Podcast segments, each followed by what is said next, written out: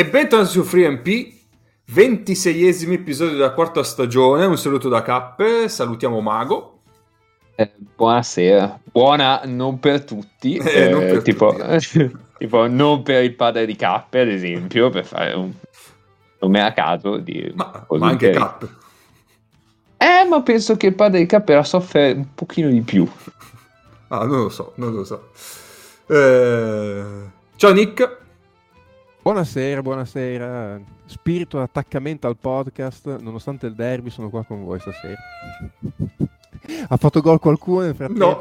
No. Ok. Sì, il derby, sì, stiamo registrando durante il derby.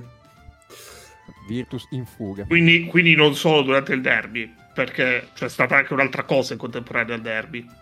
Sì, però diciamo che non tutta la redazione sta guardando il derby. No, infatti. Ciao Menion. Ciao. E ciao Neis. Ciao a tutti. Vabbè, visto che Nick l'ha citato, il derby di Fortitudo Virtus, io saluto le gambe a razzi propulsori di Gabriele Procida. Discreta schiacciata. Ma minchia. Gabriele Procida saprebbe fare il portiere? Non apriamo questo discorso, per favore. Per di calcio tifa, Gabriele. No, anche perché era una stanza. Cioè, vabbè. Oh, appena parata. L'ho detto apposta, perché magari bravo, così... Bravo, esatto. I tuoi poteri usato, bravo. Nick, com'è che questo derby che è proprio... Non c'è più quella sensazione di anni fa. Com'è che lo vivi? Come lo vivo senza Tocco, purtroppo. Ops, dire. Anch'io lo vivo senza Tocco, però da un po' più di tempo di te, quindi lamentati di meno, andato, per favore. Tocco se n'è andato e non ritorna più, la Pausini con... Ah, non ritorna più, vediamo. L'importante è che non torni in Russia, povera stella. No, lo vivo bene, anche perché in questo momento la Virtus è serenamente in fuga con... Qatar Samson che sta giocando i suoi 5 migliori minuti di pallacanestro da quando è a Bologna e credo che questo descriva la stagione della Fortitudo, sì. Come poche cose, povero. Io avevo detto che onestamente per aiutare a rimanere in Serie A avrei perso volentieri questo derby, anche perché credo che posti relativamente pochi, oddio, nel senso la Virtus in realtà ha 2 punti da Milano, conviene rimanere agganciati fino allo scontro diretto in realtà, però onesto, se servisse a tenerli in Serie A dico che lo perderei quasi volentieri, però oggettivamente c'è un po' molto divario in campo. C'è un abisso, ma da anni ormai, cioè per quello che te lo chiedevo. Sì. Okay. No, ma Nick, tu però hai un cuore a forma di portico, cioè nel senso... No, appunto, ma io cioè, comunque in quanto difensore della bolognesità mi dispiacerebbe perdere una squadra alla Serie A un'altra volta, comunque il derby è una bella cosa e va difeso. Però onestamente qui ho la Fortitudo negli ultimi 9 minuti, fa una delle più grandi rimonte nella storia dei derby. Io sinceramente la vedo un po' complicatina riprendere sta partita. Adesso sono fatto canestro Fraser più 11 Virtus, ma mancano 8 minuti e mezzo. Tra l'altro sta giocando bene Menion stasera, e gioca bene in campionato e fa sostanzialmente cagare in Eurocup, e siamo alla terza schiacciata in 3 azioni di Samson in questo momento. Posso ipotizzare una motivazione? No, cosa diresti tu? Quello che stai pensando tu, no, cioè la cosa... Ho varie motivazioni, diciamo. La cosa più evidente oggi di quello che stai dicendo te è stato l'impatto di Daniel Hackett, che cioè tutti hanno detto Hackett sembra che sia qua da sempre, è vero, però più o meno credo che sia anche l'impatto che ha un giocatore di alta Eurolega sul nostro campionato, cioè che arriva e più o meno per 2 quarti ha giocato contro i birilli. E invece no, secondo me la motivazione quella vera è che le regole protezionistiche degli italiani fanno sì che loro si esprimano meglio. Giusto, ci sta. Mentre in Eurocup non ci sono e quindi soffri. Si sentono più svantaggiati. È divertente questa cosa detta da uno che non guarda il campionato italiano fino tipo al 15 maggio, tolta la Coppa Italia. Guarda, ho guardato 2 minuti di Milano, ho visto il 20 più 10 di Tarzuski, cioè tipo il 10° rimbalzo di Tarzuski che faceva 20 più 10 e basta. Poi... Col 100% dal campo. Ah, questo me l'avevo perso. il primo 20 più 10 di Tarzuski con la maglia di Milano in carriera. Ecco. Però dai, è tornato Shields. Va bene, ma io direi... Questo descrive la stagione di Trieste. Vabbè. Che è comunque in piena lotta playoff. Appunto, questo descrive la Serie A. Esatto, questo è che ho detto. Vabbè. Ma Trieste come ha fatto a cadere così in basso? Quindi ho aperto la classifica, che notoriamente io sono aggiornato sulle classifiche della 2 greca, ma su quella della Serie A italiana no. E ho guardato e non trovavo Trieste nell'ultima pagina, cioè scorrendo in giù non trovavo Trieste. Dicevo, ma com'è possibile? Dov'è? Perché me la son persa? Fai conto che fino a un po' di tempo fa era terza. No, certo. Ma questo lo sapevo assolutamente. Bravo, comunque bravo. Bisogna... No, vabbè, scusate. Canestro, palleggio, arresto e tiro da 5 metri di Zachary Sampson. Possiamo chiudere tutto perché chiudiamo il derby. No, comunque adesso non ho visto come è andata, come si è evoluta questa settimana, ma fino tipo all'altro ieri dal quarto posto tipo alla penultima c'erano 2 punti, una cosa del genere, Serie A più o meno. No, Kapp, praticamente dicevo che ti sei un attimo perso. No, ho sentito, sentito. Che pensava alla squadra che segue Kapp in Serie A, che sta vedendo sul canale Facebook la partita. Io sono indietro rispetto a te, sappilo. Ok, allora sto zitto, cerco di stare il più zitto possibile, ma io direi di passare al momento divulgativo, perché di cose da parlare oggi ce ne sono tante e le abbiamo anche un po' anticipate in questa introduzione un po' molto più baschettosa del solito, oserei dire. Prego, Igno.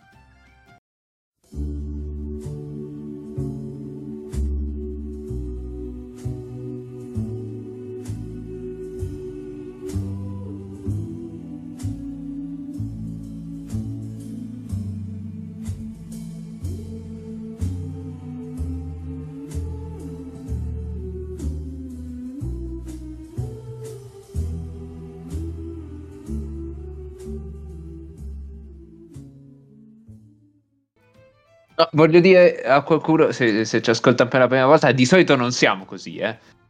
No, infatti. No, siamo peggio. Metti che... No, appunto, cioè parliamo di tutt'altro. Cioè abbiamo parlato di derby, di basket.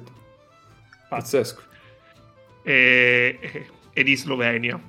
Allora, 15 marzo è una di quelle date iconiche nella storia del mondo. 15 marzo sono le Idi di marzo. Nel 44 a.C. Giulio Cesare viene assassinato nel Senato durante i lavori di ristrutturazione della Curia da un gruppo di senatori romani. In realtà il 15 marzo però non fu un giorno particolarmente... Dimmi. No, scusa una cosa, c'era già il decreto del governo per il bonus 110%? Se ristrutturavano la Curia? Secondo me no, perché altrimenti non lo ammazzavano. Ah, ok. E in realtà sono successe tante altre cose nel 15 marzo, oltre alle Idi di Giulio Cesare. Per esempio, nel 1493 Cristoforo Colombo ritorna in Europa dal suo primo viaggio nelle Americhe, proprio il 15 marzo. E ricordiamo, siccome di là disse sanno solo saltare, quando tornò disse qui sì che si gioca la vera pallacanestro. Giusto. Autocheat.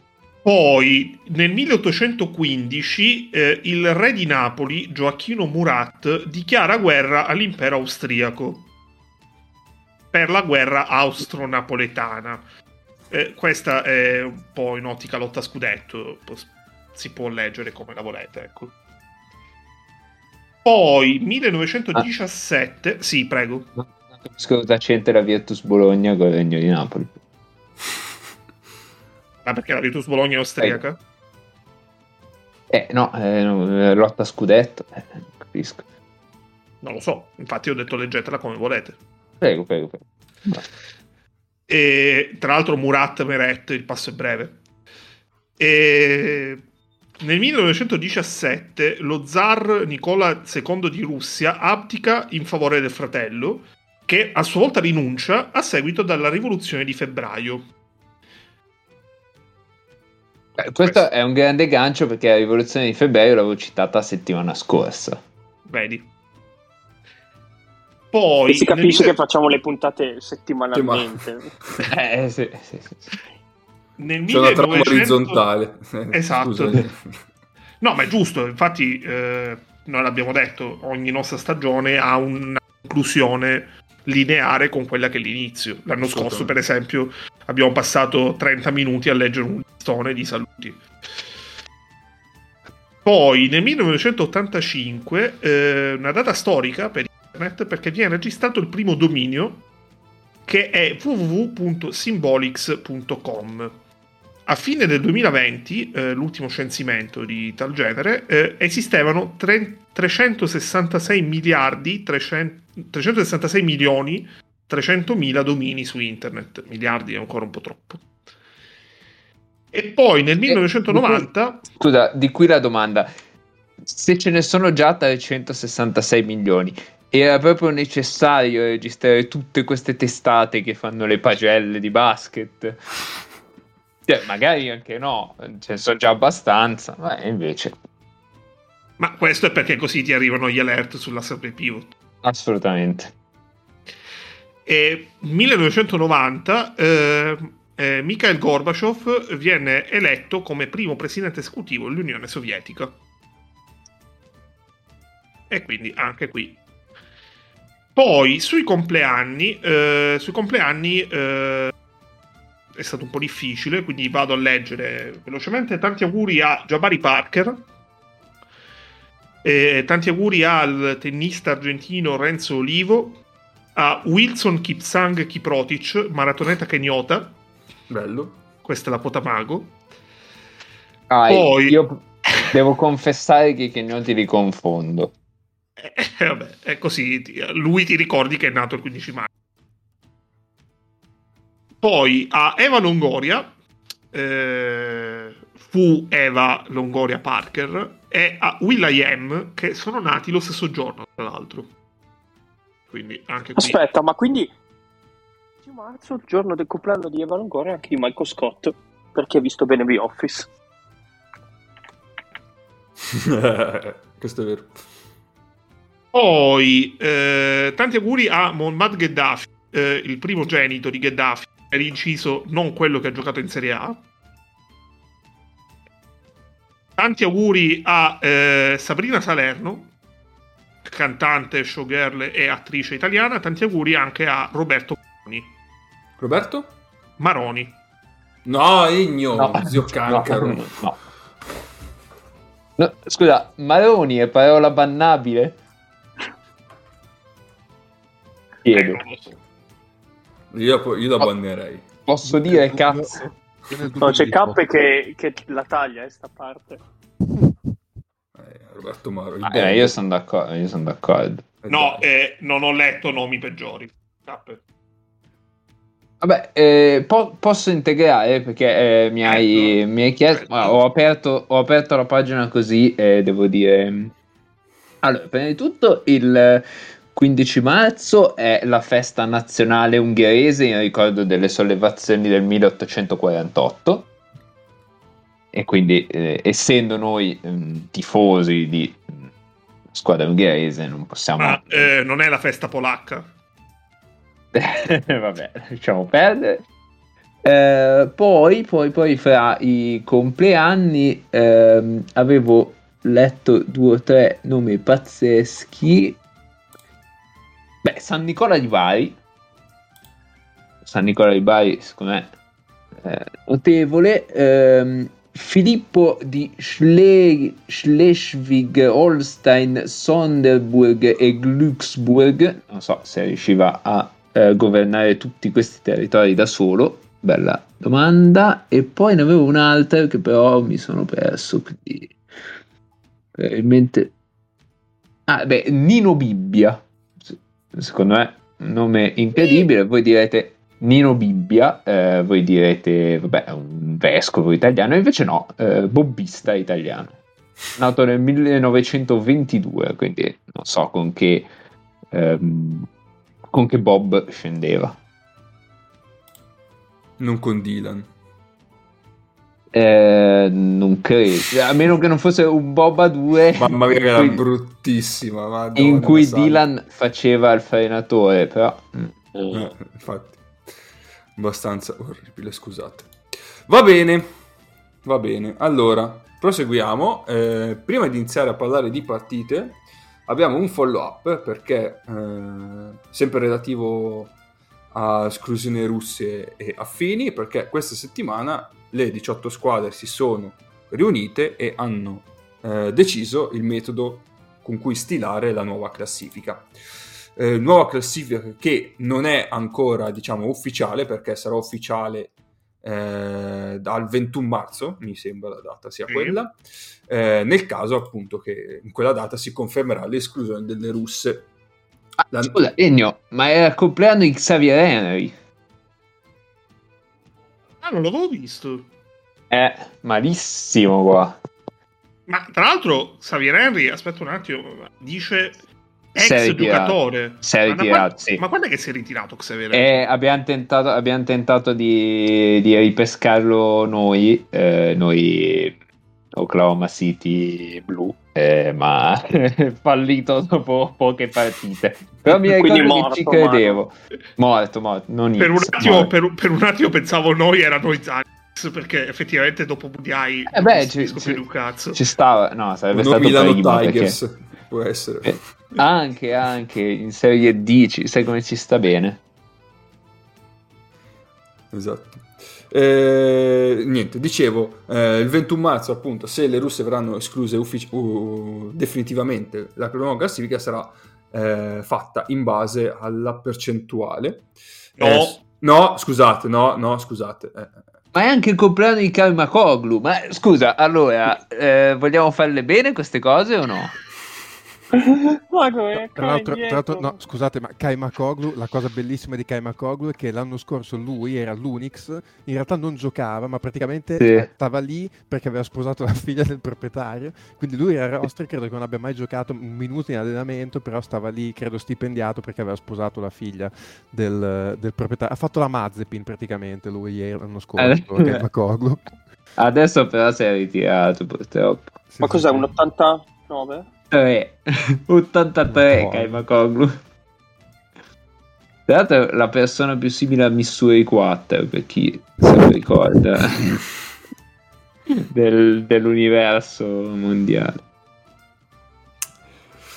Niente, hai finito? Ma fai un altro scorrimento dei compleanni, Mago, perché sennò aspetta, sono a 75, sono a 75. Ho finito, eh. Scusa, Paolo Cavallone non lo vogliamo citare? Compositore e poeta italiano, purtroppo non fantino italiano, perché sennò sarebbe stato un pazzesco, o surfista anche italiano, sarebbe stato notevole. Allora, io più che compleanni però aggiungerei alcune cose sulla classifica di Eurolega. Finché non entra a gamba tesa con un altro compleanno, puoi. Di posizione. Aspetta lì. Ti ha segnato? No, non ha segnato qualcuno. Beh, tu hai fatto... No. Scusate. 1969, Michele Tetero, giornalista. Io spero di cronaca nera a questo punto. Dai, basta. Chiudi quella pagina, Mago, sennò non finiamo più. Va bene, chiudo. Okay. Chiudo al 1964. Va bene. Dicevamo che la nuova classifica di Eurolega sarà ufficiale dal 21 marzo, nel caso in cui le russe saranno escluse definitivamente. Non si basa sulla percentuale di vittoria, ma... Egno?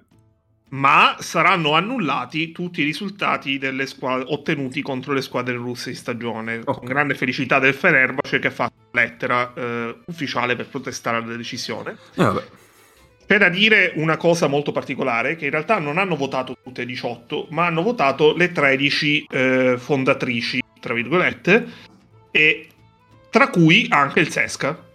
Quindi il Sesca, da sospeso, ha regolarmente votato una decisione di Eurolega, e tra l'altro ha votato con la maggioranza, che ha vinto per 7 voti a 6. Quindi ago della bilancia. Vabbè, restava sul culo che ne so, qualche squadra facesse i playoff, che tipo il Fener che l'aveva battuta, dice no. Questa secondo me fa perdere ogni credibilità a Eurolega, però il Cesca che vota contro se stesso a una votazione che non dovrebbe, cui non dovrebbe nemmeno partecipare, penso sia inarrivabile obiettivamente. Vabbè, e, quindi sul sito è già disponibile la classifica nuova assieme a quella vecchia, diciamo, poi quale sì, due sarà? Per un momento bellissimo, perché adesso si vedono le due classifiche speculari, esatto, come se fosse tipo pillola rossa, pillola blu, esatto.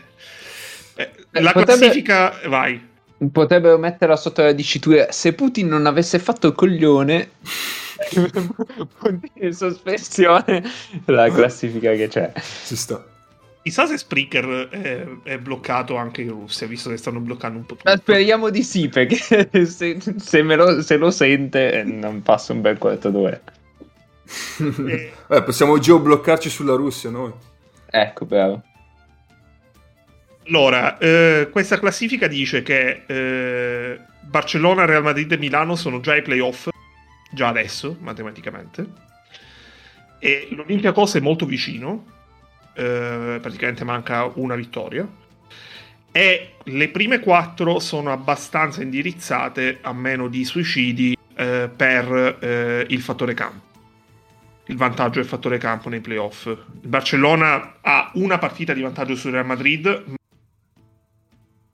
abbastanza tranquillo, a 0-2 con Milano, però Milano è a due partite, è abbastanza difficile. Milano può recuperare due vittorie del Barcellona, anche perché il Barcellona non giocherà contro lo Žalgiris le ultime 5 partite, quindi sappiamo che è bestia nera lo Žalgiris, però non si ripeterà quello che è successo questa settimana.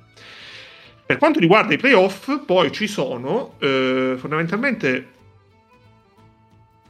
7 squadre che si giocano 4 posti, perché tra l'Efes quinto, pari merito con il Bayern, e il Fenerbahce undicesimo, ci sono 3 partite di distanza, ed è tutto abbastanza concentrato in questo mischione. Dentro c'è anche il Maccabi, c'è la Stella Rossa, c'è il Monaco, c'è l'Alba Berlino e c'è il Fenerbahce.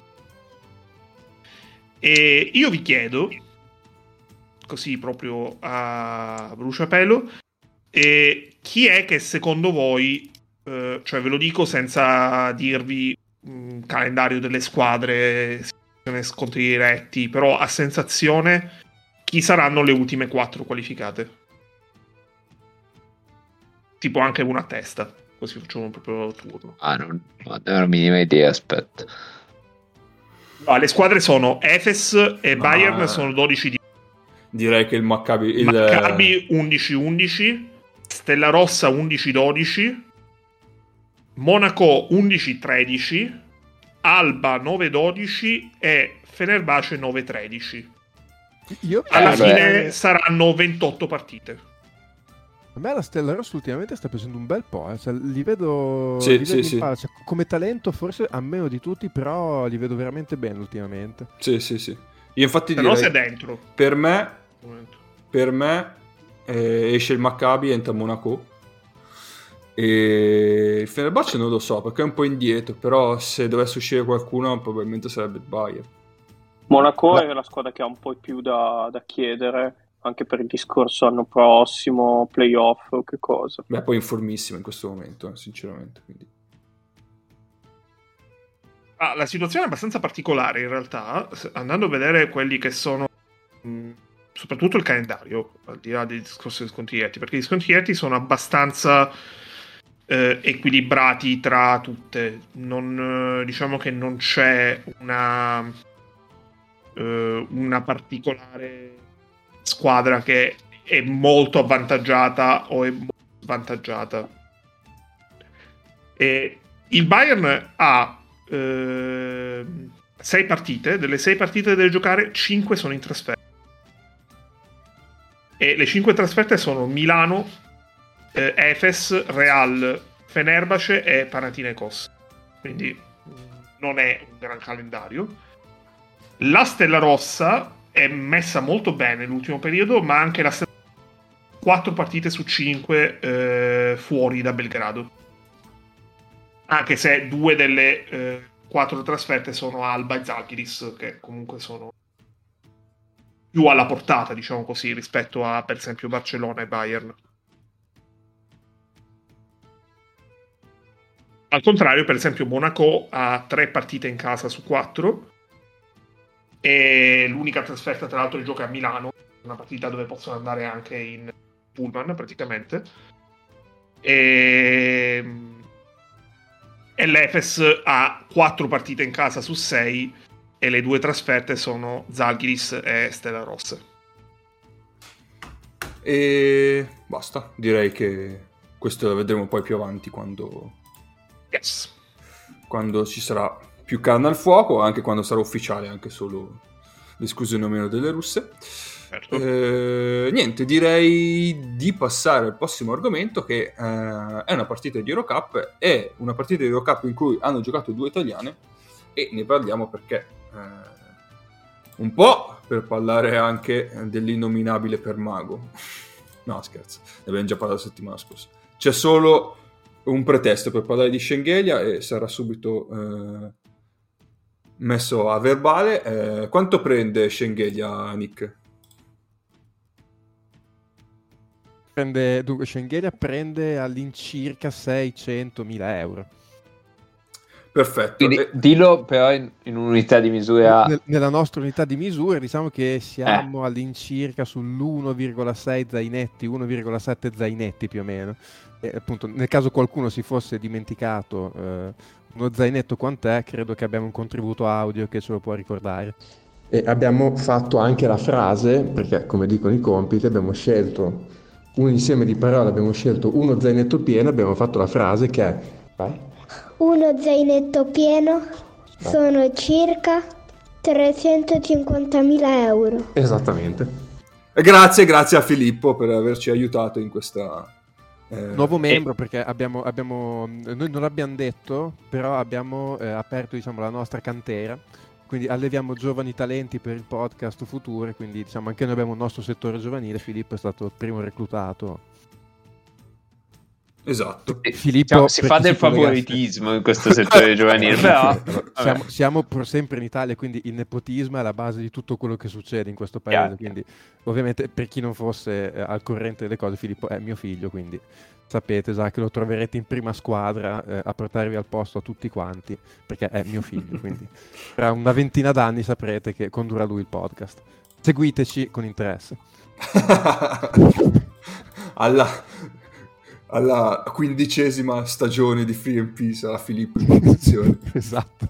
E noi vecchi rattosi diremo: i nostri tempi l'Eurolega era meglio.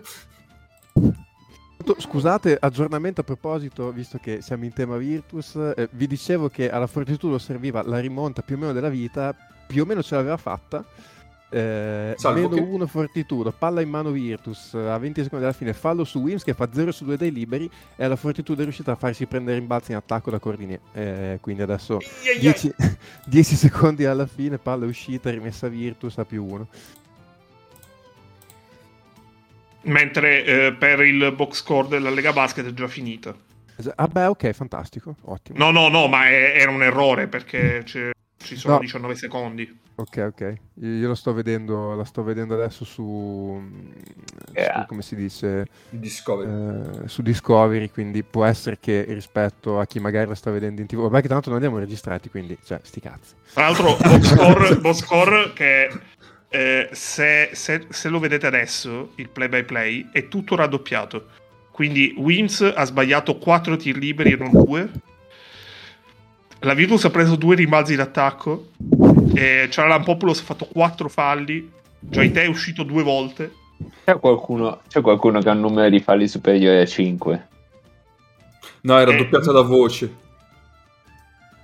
Cioè, tipo, se ha segnato, c'è scritto 2 volte che ha segnato. No, ma se vai a vedere alla voce Virtus, aspetta, cioè rispondevo alla domanda di Mago. Uh-huh. C'è un doppio Hackett. Lorenzo e Daniel. Nepotismo, c'è il fratello anche qua. Quindi c'è qualcosa che non quadra, perché la Virtus avanti solo di uno, non abbia 34 punti in 54 minuti da parte di Hackett. Bello. È bellissimo. Intanto vi aggiorno live, cosa che non serve assolutamente a niente, perché appunto siamo un podcast, però è bello. Beh, aggiorni noi quattro intanto. Assolutamente, aveva fatto un tiro libero Menion, quindi più 2 Virtus, 10 secondi alla fine. No, Mago, voi 3, perché io non sto guardando la partita. Ma che schifo, Nace, cioè veramente vi fai a ribrezzo. Comunque veramente il bello del basket anche in queste piccole cose, no? Nel senso, 2 tiri liberi prima della staffa li doveva tirare Wims, che è l'uomo di fiducia della Virtus, l'uomo che quest'anno ha giocato meglio di tutti, i giocatori di esperienza, 0-2. I 2 tiri liberi dopo li tira Manion, che ha 20 anni, sotto la fossa dei leoni, 2-2. Il bello dello sport. Beh, Manion è uno che ha giocato forse la migliore partita in carriera al Pionier di Belgrado. Cioè, io non credo, penso abbia già dimostrato. Sì, che da quel punto di vista lì non è che c'era pubblico, tra l'altro, magari non il più. Minchia, se c'era della rumba se n'era. Detto questo, tanto, di Mago. No, un aggiornamento da Torino, il campione è così. allora, amico, il campione è così, amico. Il campione è così. Lo dici con anche, lo dici con un tono poco spagnolo. Il campione è così. No, il leone soffre quando. Io traducevo direttamente. Quando sta in gabbia. Volevo dire, infatti, volevo aprire con: apprezzate l'aplomb con cui non ho esultato durante il gol. Ti ho sentito. Pensa a te festeggiare un gol cileno. Mamma mia, come sono caduto male. E vabbè, allora... Che brutta fine.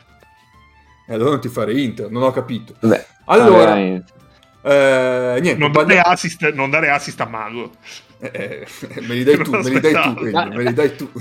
Vabbè, allora lo devo dire, già non lo fa.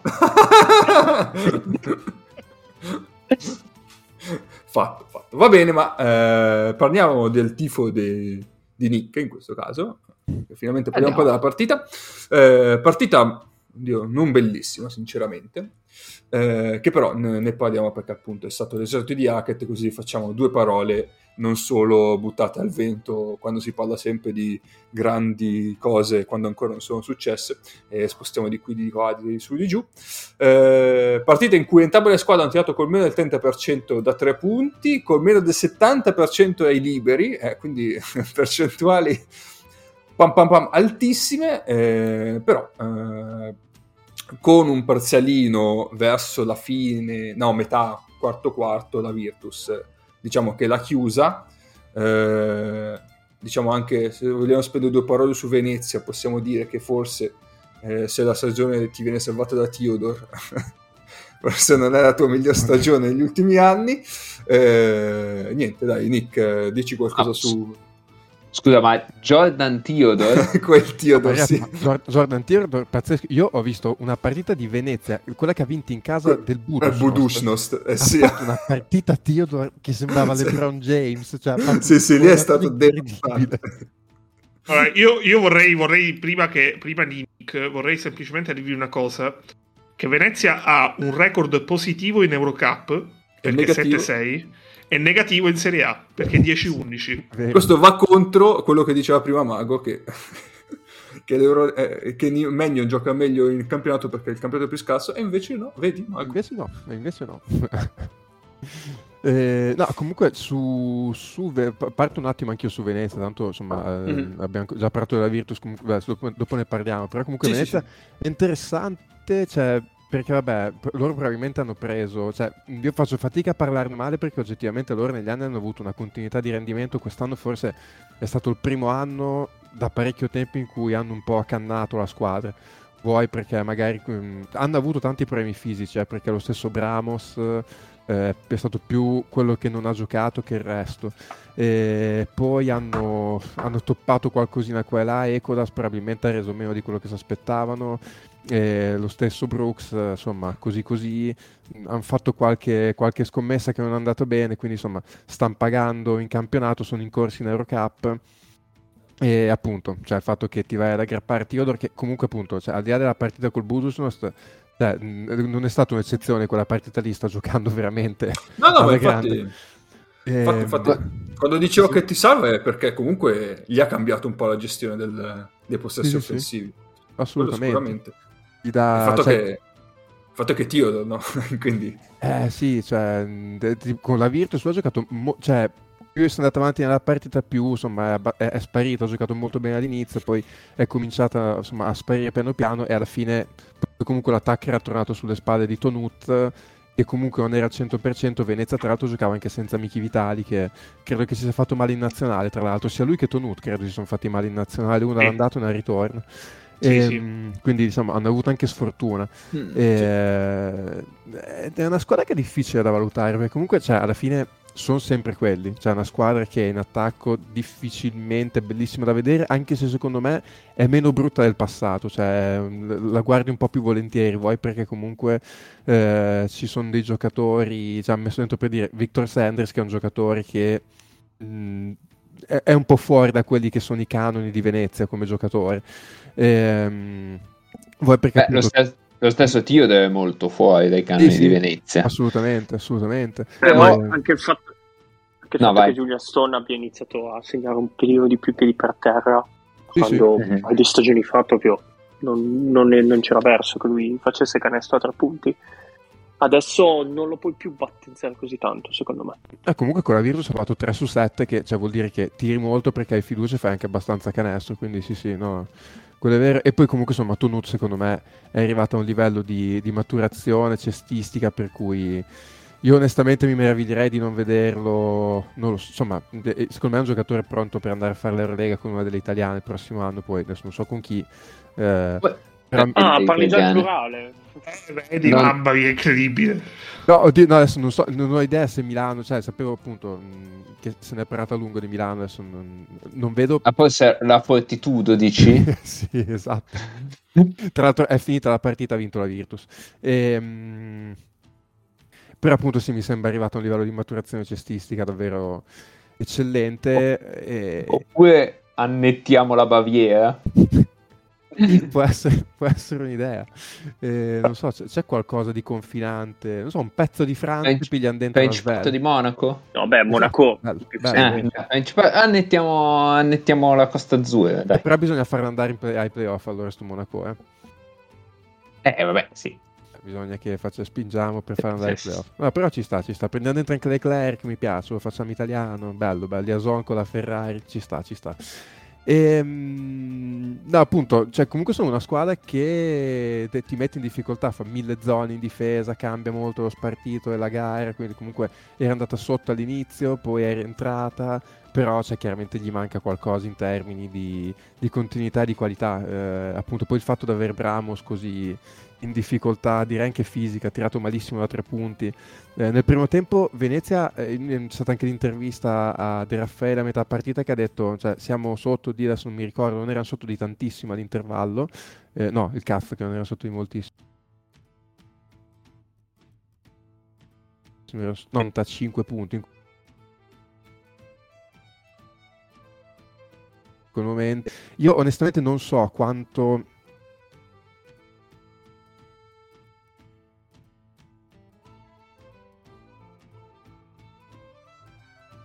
sia stato un minuto. La Virtus dall'altra parte ha giocato una partita difensiva all'altezza, cioè secondo me più che in attacco, specialmente nel terzo quarto, quando Venezia è rientrata, l'ha vinta difensivamente, cioè nel momento in cui ha fatto un po' più fatica a segnare, dopo che era andata via abbastanza liscia per 2 quarti, ha tenuto botta dietro in difesa, limitando l'attacco di Venezia nei momenti in cui non faceva lei canestro in attacco, e poi dopo è andata via. Quindi non so quanto sia stata una serata, diciamo, un caso, oppure anche gli errori su tiri aperti di Venezia sono venuti dalla fatica che ha fatto contro la difesa della Virtus, che comunque gli ha fatto fare fatica anche a metà campo, gli ha tolto molto molto. Poi in tutto questo c'è Julian Stone, c'è Austin Day, che dopo la partita ha fatto un post Instagram ipercritico, sì, dove si chiedeva perché, adesso non mi ricordo chi avesse giocato più di lui che comunque aveva ripreso tipo un... No, diceva che non giocava, si chiede perché non giochi abbastanza, esatto, visto che... Tra l'altro ha rilanciato un post di un sito che fa dell'analisi statistica, dove si vede che lui... Ah, di Synergy. Ah, di Synergy, esatto, dove sì, fa vedere... Quando Synergy fa dei post per Eurolega, Eurocup, okay, ogni tot, mm-hmm, in cui butta su due dati a... Cioè, sì, completamente molto... cazzo, sì, diciamo pure. Sì, sì, perché fa vedere un po' il volume scoring. Stat, che invece... che invece qualcuno l'ha pure citato in qualche tesi. No, praticamente faceva vedere i punti per possesso di giocatori con simili numeri possesso a partita, che vuol dire tutto, vuol dire niente. Sì. Anche perché poi, cioè, se Dane viene panchinato... Uno, per come gestisce quei possessi, e due, per la difesa. Sì, esatto. Cioè, comunque è un giocatore che mi meraviglio che sia così tanto lì. Perché è vero che negli anni passati, dove avevi un attacco che non era sempre un granché, era quel giocatore che ti toglieva delle volte, no? Come si dice, le castagne dal fuoco. Però anche un giocatore che... Cioè, guardi tabellina, ha giocato 14 minuti, dici, cazzo, Day che gioca 14 minuti, però oggettivamente ci sta. Cioè, in quel sistema di squadra ci sta che debba delle partite dove... Anzi, già tanto che gli abbiamo fatto giocare 14 minuti. Perché effettivamente, cioè, in difesa ti toglie troppo rispetto a quello che ti dà. Poi, anche non sempre in attacco, perché poi comunque è un giocatore che ti ferma l'attacco e... sì, ferma la palla tanto, cioè, i giocatori che ti fermano così l'attacco o fan canestro... o se non fanno neanche canestro sono veramente un problema, specie se poi dietro ti tolgono tutto quello. Su questo magari ci torniamo anche dopo. Venendo alla Virtus invece, l'esordio di Hackett è stato ottimo. Il primo tempo è stato, cioè, proprio l'impatto con la partita è stato super. Cioè, i primi tre palloni che ha toccato, ha fatto 8 punti prendendo, cioè, a colpi di bulldozer. Ma lì secondo me c'è stato all'inizio un errore, tra virgolette, no? Chiamiamolo così, errore d'accoppiamento difensivo, perché inizialmente Venezia l'ha messo sopra prima Teodor e poi Sanders, e cioè, sono dei giocatori che fisicamente Hackett gli spazza via. Infatti i primi tre canestri di Hackett sono stati, ha preso palle, poi ha spallato, è arrivato fin sotto, ha fatto due canestri, un canestro fallo se non sbaglio. Poi secondo tempo gli ha messo sopra Stone, infatti se non sbaglio nel secondo tempo Hackett non ha segnato, giù di lì. No, non ha segnato. Esatto. Stone è il giocatore perfetto da mettere su Hackett, assolutamente, infatti è uguale, cioè, nel senso...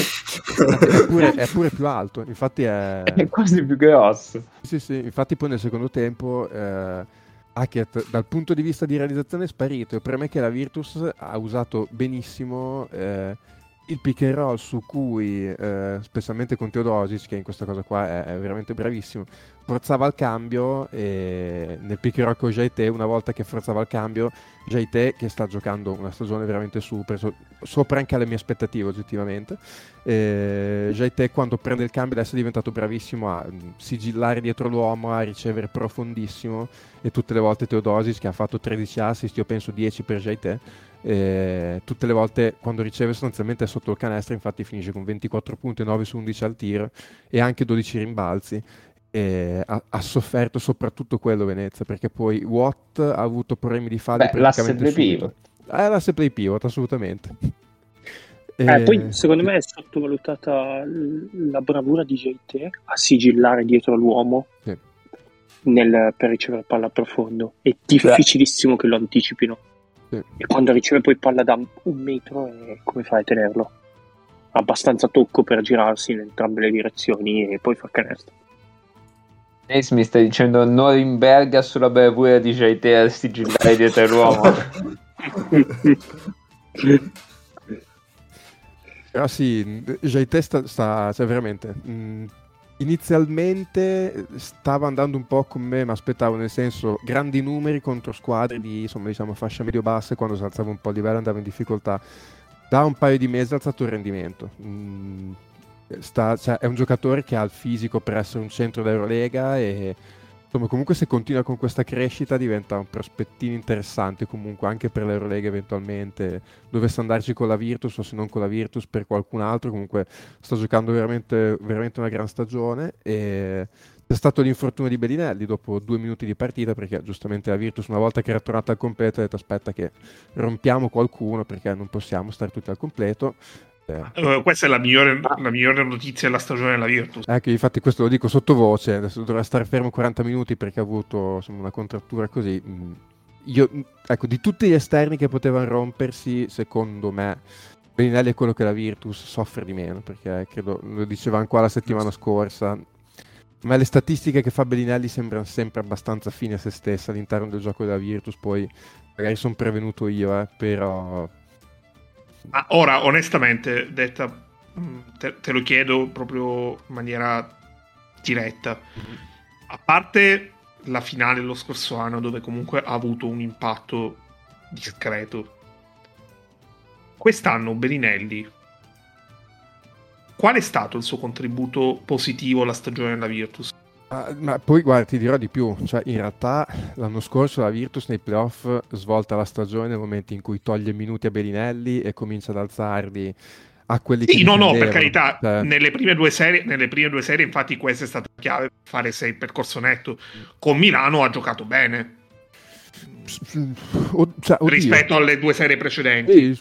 Onesto, io dei playoff dell'anno scorso di Bellinelli anche nella serie finale non ho un gran ricordo, però può essere, ci sta, nel senso allora qui fino adesso, cioè per carità, lui in attacco fa il suo, cioè lui è un giocatore che fa quello, gli crea dei tir, delle uscite, tira, ha oggettivamente delle capacità di segnare fuori dal comune, perché cioè, è un giocatore che ormai a livello di elevazione, gambe così non è che abbia chissà che, però ha una capacità comunque di trovare sempre la coordinazione per mandare la palla verso il canestro, che è impressionante. Il problema è che questa Virtus comunque è un attacco di alto livello anche senza di lui, cioè, perché se tu dicessi questa è una squadra che senza di lui perde opzioni offensive, non sa da chi andare, non sa cosa fare, no. Cioè, ormai infatti non più, esatto. Puoi mettere in campo giocatori che comunque ti danno validissime alternative offensive e dietro non ti tolgono quello che ti toglie Bellinelli, perché poi senti, io sarò prevenuto, però oggettivamente cioè, e ci sono anche proprio numeri che lo testimoniano chiaramente, cioè i numeri con lui e senza di lui, cioè la difesa cambia un bel po' anche appunto. Secondo me è un'assenza che aiuterà Menion a tenere minutaggi soprattutto in campionato.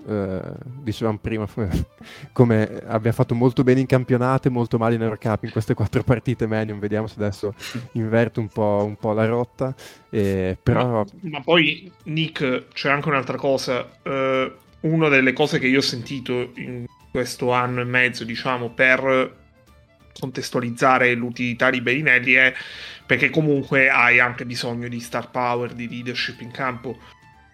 Ora, sì, magari prima di quello che è successo 2 settimane fa ti direi ok, adesso cioè con i 2 che sono arrivati da Mosca obiettivamente non lo so. Sì. Cioè, infatti anche quello appunto, una volta che avrai la configurazione definitiva, cioè dovrai fare comunque dei ragionamenti, perché comunque lui chiede, cioè se gli si riuscisse, ecco, a ritagliare un ruolo alla Kyle Curich, da Spence in grandissimo, sarebbe perfetto. Cioè, tu vai in campo, cioè Curich adesso, vabbè, quest'anno sta giocando probabilmente la migliore stagione della sua carriera, però, non so, gli dai 2 stint di partita dove vai in campo, gli costruisci qualche uscita e poi, cioè, sei in serata bene, se no puoi tornare seriamente. Vabbè, ma anche tipo free zone, sì, esatto, cioè, secondo me, una volta che avrai la squadra... E che Kyle Curich... perché io già un difensore della Madonna, esatto, cioè, appunto, cioè, secondo me il salto che deve fare la Virtus è cercare di avere la difesa di Venezia fino alla fine della stagione, perché comunque il problema è stata la difesa fin qua, che è stata troppo altalenante, e secondo me comunque anche in quell'ottica lì Bellinelli gli devi comunque contenere i minuti a magari 2 stretch, uno per tempo, dove vedi un po' come va. Poi per carità c'è un giocatore che se in serate fa canestro è capace di fare 30 punti a tutti i livelli in Europa e ti fa comodo comunque, perché senza fare nessun tipo di fatica gli fai un'uscita, lui magari ti mette 2, 3, 4 triple che ti fanno comodo. Però ecco, secondo me, mi immagino che comunque vedremo un suo ruolo abbastanza, insomma, un po' ridotto almeno. Sì, sì, sì. C'è una cosa che però ci hanno pochi di tiratori, mm-hmm, che Bellinelli non ha, che gli, c'è una cosa che Bellinelli ha, gli altri tiratori non hanno, è che è italiano. Sì, sì, no, quello è vero, quello c'è poco da fare. No, no, ma infatti da quel punto di vista lì è... Quando è stato preso, io continuo ad essere dell'idea che l'anno scorso fu preso in un contesto di squadra dove c'entrava il giusto, però è chiaro che quando tu prendi un italiano, se è forte e sta in campo a certi livelli, te ne freghi anche di quanto sia il fit, sì, lo prendi, è buona e ci sta. Sì, sì, sì, sì, sì, sì, sì. Va bene. Ho due domande e una considerazione. Allora, domanda idiota, così le identifico già prima. Hackett e Schenghelia sono i due più grandi acquisti, non so quale dei due è il più grande acquisto degli ultimi 31 anni. Bisognerebbe chiederla a Giorgiovic. E superano quello di 31 anni fa, che non mi ricordo più chi fosse, ma eravamo andati a cercare. Mamma mia. Perché adesso parlando di Bellinelli, e da questi Bellinelli mi è venuto in mente. Vabbè, tanto me l'ero scordato, bravo Mago, che tu queste cose te le ricordi subito. Sulle minchiate sono fortissimo. Esatto. No, l'altra domanda è seria ed è su JT. Diceva un livello superiore, e la mia domanda, perché non so la risposta, è ha i piedi per stare in campo a livello Eurolega? Allora, secondo me è, per la stazza che ha in movimento è molto meglio di quello che uno penserebbe in attacco, specialmente, cioè lui per esempio a correre contropiede, a ricevere in corsa, a finire a canestro, ha un'abilità che non gli diresti mai con quel fisico lì. Okay. In difesa è cioè comunque ha la capacità di, cioè ovviamente con lui fai drop, non è che puoi far molto, okay, altro. Però una buona capacità di riempire l'aria senza perdersi troppo il rollante, cioè quando fai drop il rischio col lungo è che stando concentrato sul playmaker si perde il rollante e piglia degli alley-oop a canestro. Da quel punto di vista lì lui è abbastanza bravo, anche perché mi sembra che abbia abbastanza controllo della sua stazza, cioè sa comunque, ha consapevolezza di essere veramente enorme, anche per degli standard di Eurolega, e quindi comunque ha una buona, come si dice, una buona cioè, mi viene il termine in inglese, non mi viene in italiano, comunque conoscenza di dove stare per togliere magari mid range al palleggiatore e il lob, sapendo che comunque se il palleggiatore viene sotto canestro tirare contro lui non è facile, perché in questo momento davvero la Virtus sotto canestro è abbastanza aggrappata a lui, adesso meno male che è tornato Hervey, però davvero quando esce lui, vuoi anche perché entra Samson, che è un giocatore che, come lo vedo io, è completamente, cioè, fuori dal suo contesto di gioco, soffre molto la Virtus da quel punto di vista, specialmente a rimbalzo. Nick, mi spiace deluderti, ma leggo delle dichiarazioni di Scariolo, mm-hmm, di stasera con problemini per Kevin Hervey, ecco, e Tocco Schenghelia non è ancora al 100%, ma ci servirà presto. Fantastico, ecco. No, ma tanto, ma questa stagione, cioè, che è quando le stagioni dal punto di vista degli infortuni nascono storte, assolutamente nulla da fare. Cioè, t'attacchi, come direbbe qualcun altro, a sto cazzo panato e... e tieni botta e speri di arrivare presto a fine stagione.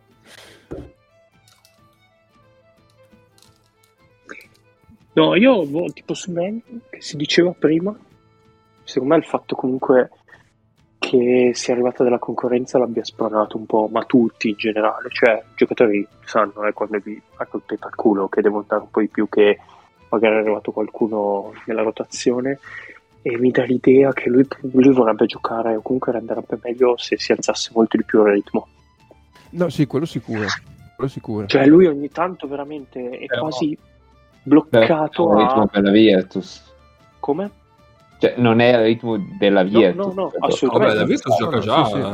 La Virtus, sì, credo che, adesso non ce l'ho sotto, ma come ritmo è credo prima in Italia, una delle prime anche in Eurocup, adesso non vorrei dire. Sì, sì, sì. No, però ma come quantità di azioni giocate in transizione? Oddio, quello adesso gioca molto transizione, in transizione, sì, pure, sì, sì, nelle prime. Perché... Però, però tante volte sono drogati, cioè secondo me quei numeri poi sono drogati da tutti i tiri dopo 5 secondi di Teodosic, adesso un po' di Adesso ipotizzare un coinvolgimento dello staff medico mi sembra un po' tanto, Neis. No, sai cosa? Più che altro Menion, cioè,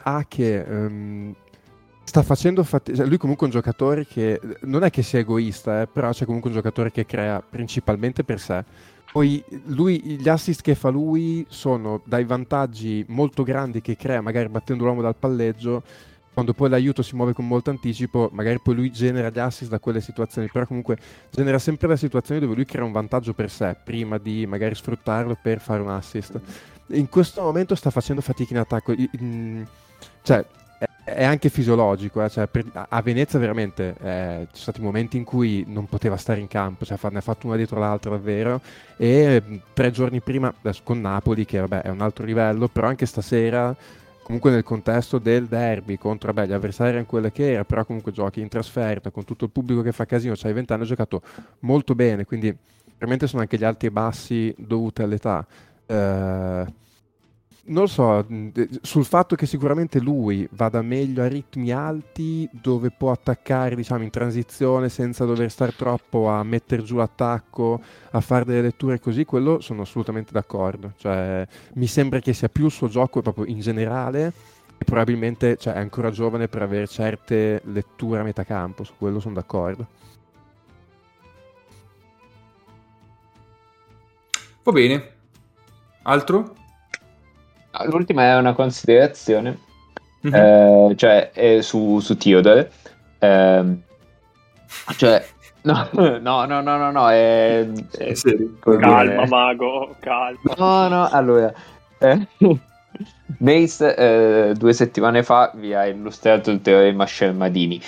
Al teorema Schermadini si aggancia un corollario che chiameremo corollario Ragland, che è il teorema Schermadini per i piccoli, nel senso che anche lì succede che ci sono dei giocatori che a un livello superiore non possono stare in campo proprio da un punto di vista fisico, nel senso che non riescono a prendere più vantaggio, cioè la loro rapidità viene annullata dal fatto che vengono picchiati sui 28 metri e non ce la fanno. E non riescono a concludere, eccetera. Ma a un livello inferiore sono devastanti, cioè hanno quel tiro che arriva un mezzo secondo prima, o l'aiuto arriva mezzo secondo dopo, come volete, e quindi sono dei giocatori virtualmente immarcabili, e Teodor fa parte secondo me di questa categoria. Sì. Ragland faceva parte di questa categoria. Io pensavo che anche le Cavicius facesse parte di questa categoria. Invece no, poi tu speravi, è diverso. Invece poi no, vabbè, lascia perdere. Invece poi ne parleremo. Questo potrebbe essere un gancio oppure no. Ma sì, direi che possiamo ganciare e andare al prossimo argomento, che è finalmente, Mago, l'esposizione di un altro tuo teorema, perché tu sai no, questo non è un teorema, questo è un teorema, è una teoria. Cos'è che è? Una teoria, questa è una teoria, è la teoria del, lo dico al mio modo, poi tu dici il tuo, poi magari facciamo anche il sondaggio. È la teoria del sasso cartaforbice o cartaforbice sasso, chiaramente. Allora, voi pubblico dovete dire cosa vi sono a me, cioè cosa dite voi, se sasso cartaforbice. A parte che tu dicevi, esatto, carta sassoforbice tu dicevi, adesso hai detto diversa ancora. Io dicevo, scusate, io ho sempre detto carta forbice pietra, non sasso. Vabbè, mo arriva questo qua. Giuro. Ma stai scherzando? Assolutamente no. Ma come pietra? Ma come pietra? Sasso mi viene di dirlo grazie a chi è la nostra nazionale, ma da piccolo... Tutti a pietra lei. Esatto. No, pietra non l'ho mai sentito. Ma dai, pietra carta, forbice, pietra, giuro. Vabbè. No, dai, te lo sei inventato adesso per fare il no, ti giuro, guarda, no, tutto quello che vuoi. No, non me la fai. E lo giuro sulla Juve. No, non te lo posso giurare sulla Juve che non vince lo scudetto. Per finire malissimo questo giuramento. Per favore, Ennio, si limiti. Signor Borghesan, per favore. Che poi dopo la vengo a cercare a casa. Anch'io vi cercherei a casa, effettivamente. Allora. Carta poi dice Sasso. Suona benissimo. È perfetto. No. È perfetto. Carta Sasso Forbice. Va come bello. Carta Forbice Pietra. Cioè, è molto più facile. Ma come pietra? Ma no, ma non... Vabbè, ma andiamo avanti, poi il pubblico ci dirà cosa ne pensa di questo. Poi ti tirano le pietre. Qual è la successione corretta? Ma allora, in ambito Eurolega, adesso non sto qua a fare le... Carta, forbice Sasso, carta. No, nel senso, allora, Sasso è Milano. Poi, chi è carta? Sasso è Milano perché... Allora, poi ve lo spiego perché. Dunque, carta batte Sasso, quindi è Real Madrid. Perfetto, e forbice è Barcellona. E Barcellona. Esatto. Poi c'è la variante Lizard Spock, quella di Sheldon di Big Bang Theory. E l'Olympiacos. Erano l'Unix, che però se n'è andato, quindi basta. È un'altra che adesso il Sesca. Magari può essere l'Olympiacos, però. Perché non può essere l'Olympiacos? Perché sennò ci dobbiamo ragionare. Invece così facendo, se dobbiamo fare solo carta sasso forbice. Bravo, che ci ho già ragionato. In doccia, peraltro. Quindi dovrei fare un'altra doccia per ragionarci di nuovo, perché di solito queste cose vengono in doccia. Quindi esplodiamo questa teoria e dopodiché, parlando di questa teoria, parleremo anche di Real Milano e Barça Zalgiris. Quindi Milano, che era avanti di 7 punti contro il Real, ha detto: ah no, aspetta, sennò FreeMP dopo parla di una teoria che è sbagliata, perdiamo al supplementare. E così hanno fatto. Grazie. Esatto. Grazie. Prego, Mago. Allora, è più una questione di lunghi più che di esterni. Cioè, mi viene meglio spiegarlo sui lunghi. Sugli esterni non so se sia così vera. La teoria vuole che i lunghi del Real siano perfetti per giocare contro quelli di Milano, i lunghi del Barça siano perfetti per giocare contro quelli del Real e quelli di Milano siano perfetti contro quelli del Barça. Allora, partiamo da Milano-Barça. Secondo me si è visto abbastanza evidentemente, cioè in modo abbastanza evidente nelle due partite. Melli è il migliore difensore possibile su Milotino, perché ha una mobilità di piedi che nessun altro così lungo ha, e riesce a mettere la mano sui tiri di Milotino di Mirotic. Scusate, di Mirotic, quando nessun, cioè tiri che nessun altro riesce a contestare, invece Melli riesce a contestarli. Per di più Mirotic è meglio quando attacca Fronte. Spalle Mirotic diventa un giocatore, diciamo, normale, cioè di alta Eurolega, ma normale. Invece Fronte è una specie di mostro a 3 teste, quando riceve i consegnati e attacca uno contro uno. Sì, non tanto perché tiri chissà con che percentuale, ma perché gli altri non lo possono tenere. Sì, ha una capacità di... cioè ha una serie di soluzioni che sono le soluzioni di un giocatore di 10 cm in meno, esatto. Ma anche solo quando esce in punta. Sì. Esatto. Con dei blocchi, cioè poi magari non tira o che cosa, però tu lo devi uscire comunque su quel tiro. È chiaro. L'avevamo già detto qualche volta che c'erano tipo chi era Morman che diceva: ma come devo uscire per prendere il tiratore? Io non sono abituato a fare sta cosa. Esatto. E Melli invece è un giocatore perfetto per quella tipologia di cosa lì, no? Melli è il tipo di giocatore per cui se cambia su un esterno difende meglio dell'esterno che c'era prima, no? Sì. Quindi è proprio a suo agio in quella no, a suo agio magari no, però nel senso difende molto bene quella situazione lì senza andare sotto come lunghezza. E lo stesso un po' si può applicare a Brandon Davis-Hines, no? Davis è comunque piccolo per fare il 5, però è molto esplosivo, è molto piantato, non lo sposti, eccetera. E trova di fronte uno che è come lui, ma meglio, nel senso che è ancora più piccolo e quindi ancora più mobile e ancora più reattivo. Poi chiaramente dall'altra parte Heinz però non ha il tiro, e questo lo vedremo più avanti. Quindi questo secondo me è il motivo per cui i lunghi di Milano si accoppiano molto molto molto bene con i lunghi del Barça, che a loro volta sono rapidi di piedi dietro, ma diciamo i lunghi di Milano non sono così pericolosi offensivamente, quindi non c'è neanche bisogno di essere così di avere queste caratteristiche dietro.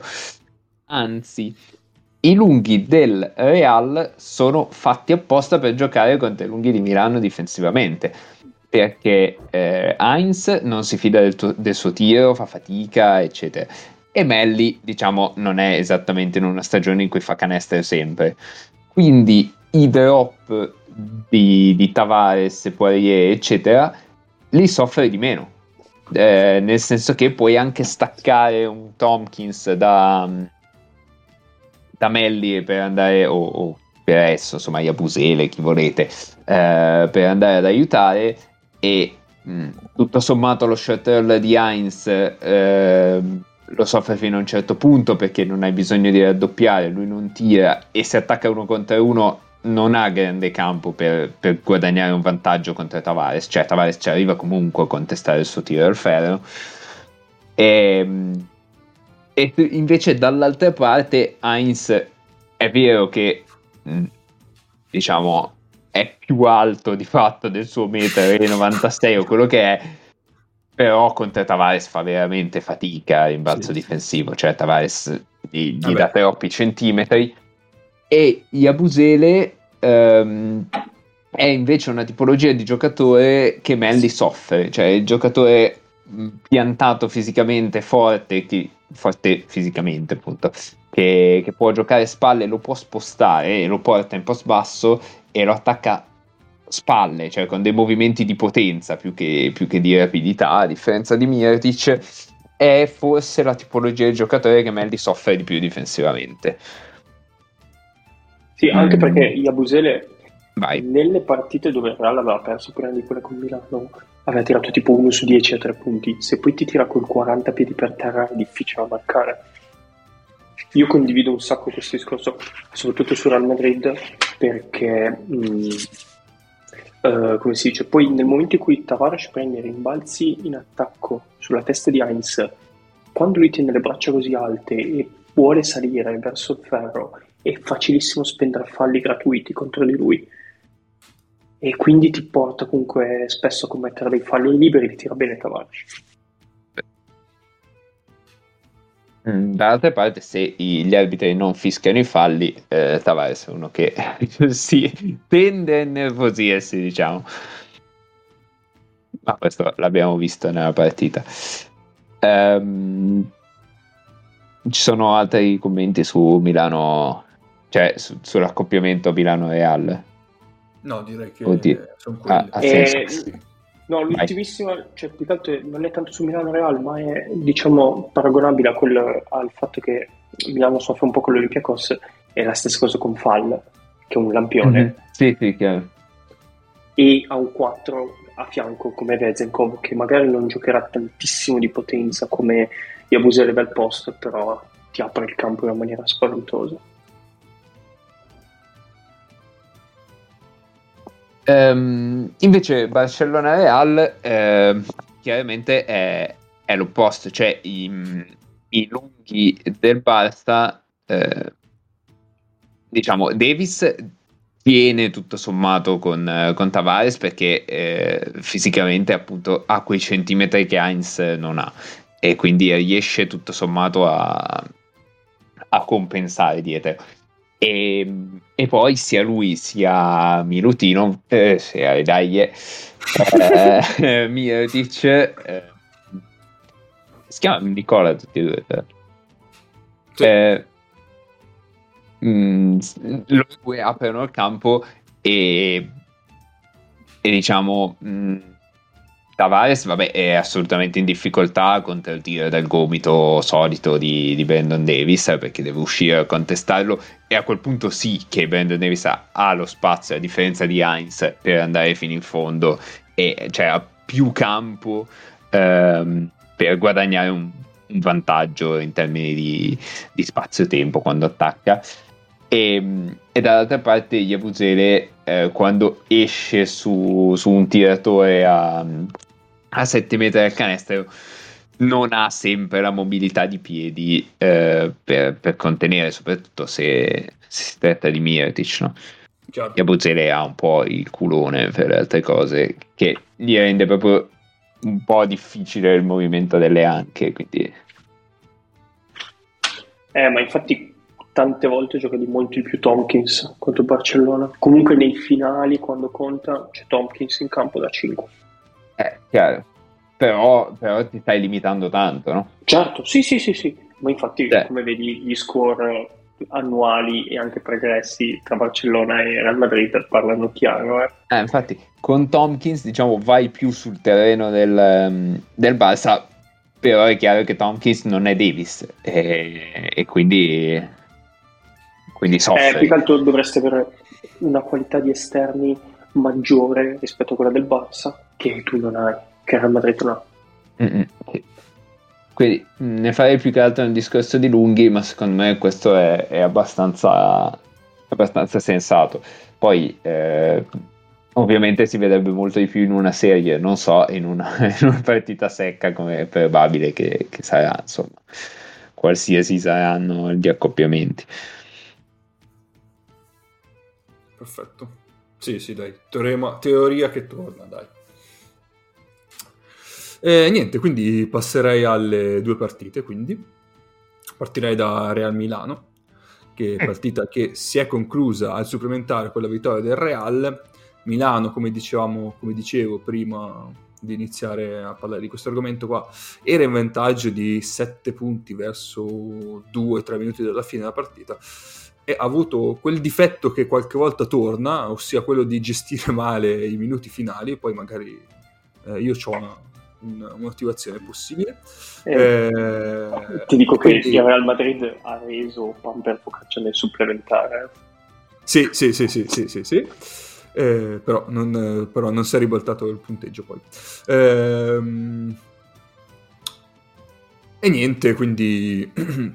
il Real è riuscito a recuperare, è pareggiato, e poi sono andati supplementari. I supplementari hanno visto un Real che è scappato subito, poi Milano ha cercato di ricucire nell'ultimo minuto, ma ormai diciamo che i giochi erano fatti, poi anche con la tripla di non mi viene il nome di quello greco, aiutatemi. Mitoglu, che in realtà era da 2, poi è un po' finita lì. Ma partiamo appunto dal discorso che Milano gestisce male i finali, perché non è solo questo. C'è stato anche la Virtus, c'è stata, che poi nella supplementare, poi vabbè, Milano lì ha vinto. Questo è un grande titolo. A Virtus. A Virtus, va bene. Ma anche l'andata con Real. Scusa? Anche l'andata con Real, volendo. Andrea è andata con Real, c'è stata anche banalmente Pesaro. Sicuramente ce ne sono anche altre. E quello, secondo me, è un problema che si rifà alla gestione offensiva di Milano, che è un attacco molto... lento, in cui si cerca sempre di tirare, si entra sempre nei giochi tardi, e quindi alle volte si tirano tiri un po' costruiti un po' sul nulla, sul invenzione del singolo, e nel momento in cui tu sai a gestire anche hai un occhio di riguardo nel cronometro, quindi ti interessa ancora di meno a cercare un tiro pulito, ma a far morire il tempo. L'altra squadra comunque il recupero, quindi pressa ancora di più, poi si girano dei tiri che non sono ad alta percentuale, ad alta efficienza, e poi vengono fuori quei parziali che subisce Milano negli ultimi minuti. So, questa è l'idea che mi sono fatto io. L'attacco di Milano è terribile di questa schierata. Cioè, Milano ha bisogno bisogno di generare attacco dalle palle rubate. E il migliore attacco di Milano è quello che nasce da una palla rubata e da una transizione in cui c'è già un vantaggio creato, perché invece quando si tratta di creare vantaggio a difesa schierata è tremenda, cioè nel senso sì. Poi cosa diviene un po' ingigantita quando manca il Ciaccio. Esatto, quindi, cioè nella partita mancava il Ciaccio, che è probabilmente l'unico in grado di farlo. Mancava Shields, che è quello che è quello che insomma non è il suo, ma più o meno riesce a farlo. Probabilmente è l'ottava qualità di Shields, cioè se le metti insieme, però nel senso non dovrebbe, sarebbe meglio se non lo facesse, poi vabbè, intanto tocca farlo. E devo dirlo, il capo di Leni. Devo dirlo, è l'uomo con la fascetta, se ne sta in angolo a pancazzo, e quando riceve la palla non la riceve mai in movimento, non la riceve mai su una situazione di un minimo di vantaggio, crea sempre da fermo, addormenta tutto. A me fa impazzire che i suoi pick and roll siano solo per prendere il cambio dell'uomo, cioè non attacca mai. Se già sul pick and roll si genera una spaziatura per attaccare, lui comunque non lo fa, e così come non sfrutta il lungo nel caso ci sia un cambio vantaggioso. Beh, ha fatto 2 o 3 possessi a stare fermo in angolo, no?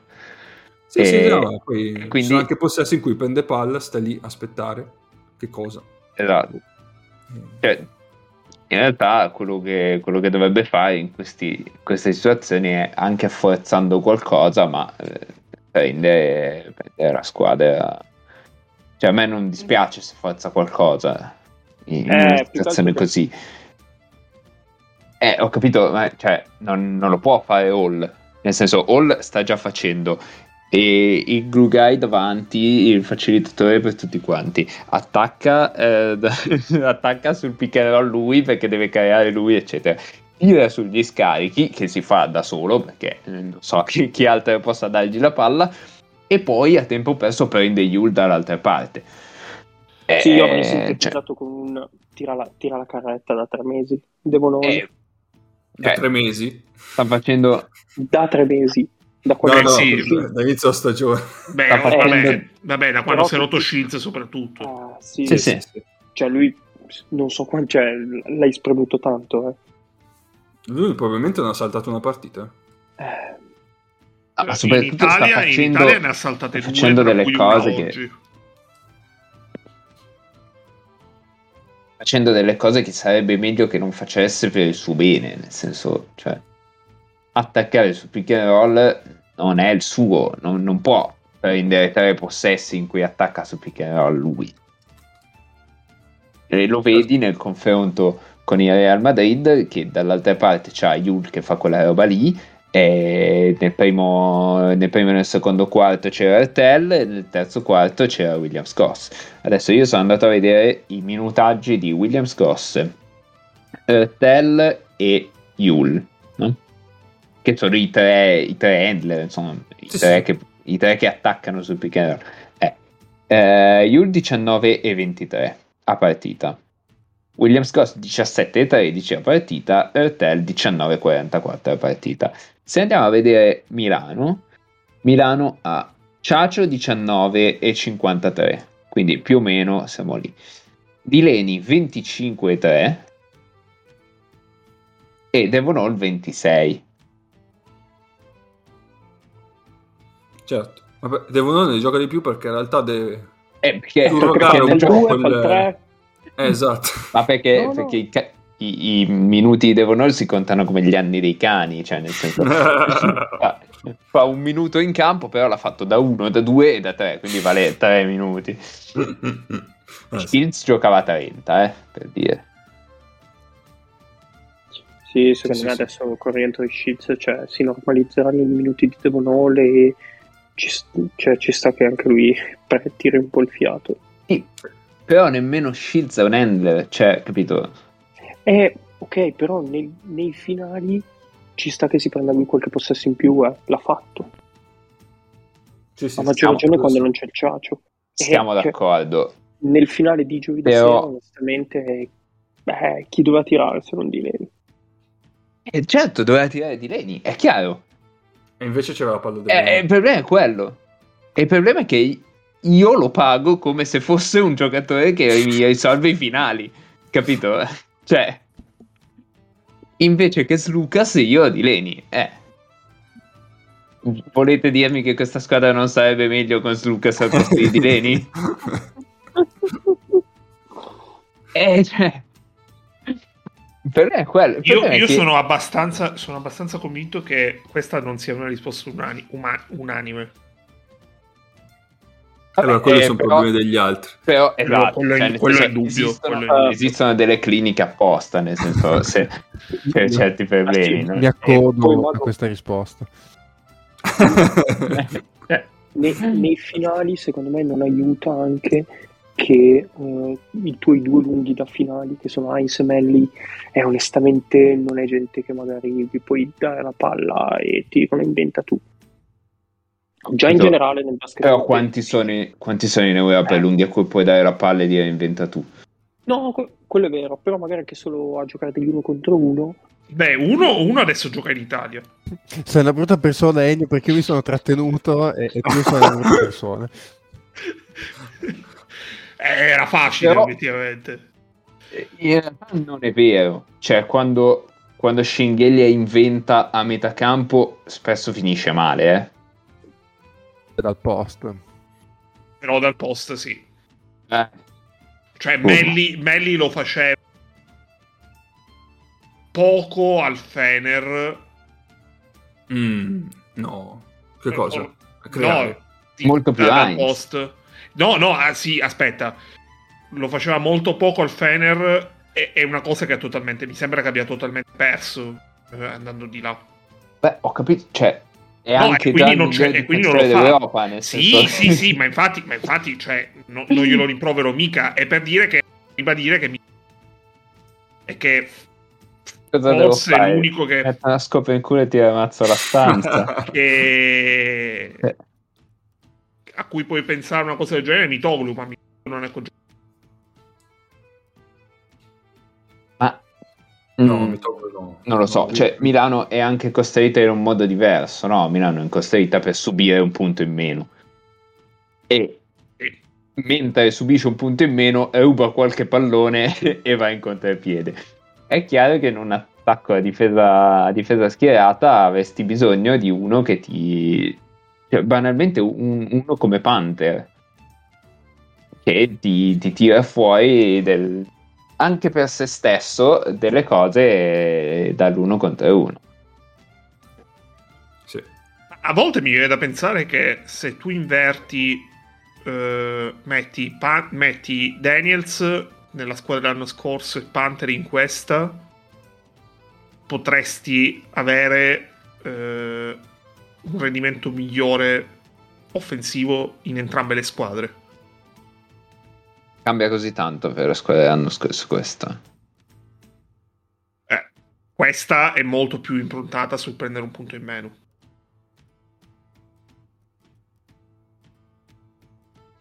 Sì, però nel senso offensivamente ha gli stessi meccanismi. Il punto è che nel momento in cui tu hai un Hall è la versione incredibilmente migliorata e amplificata di quello che poteva essere Michael.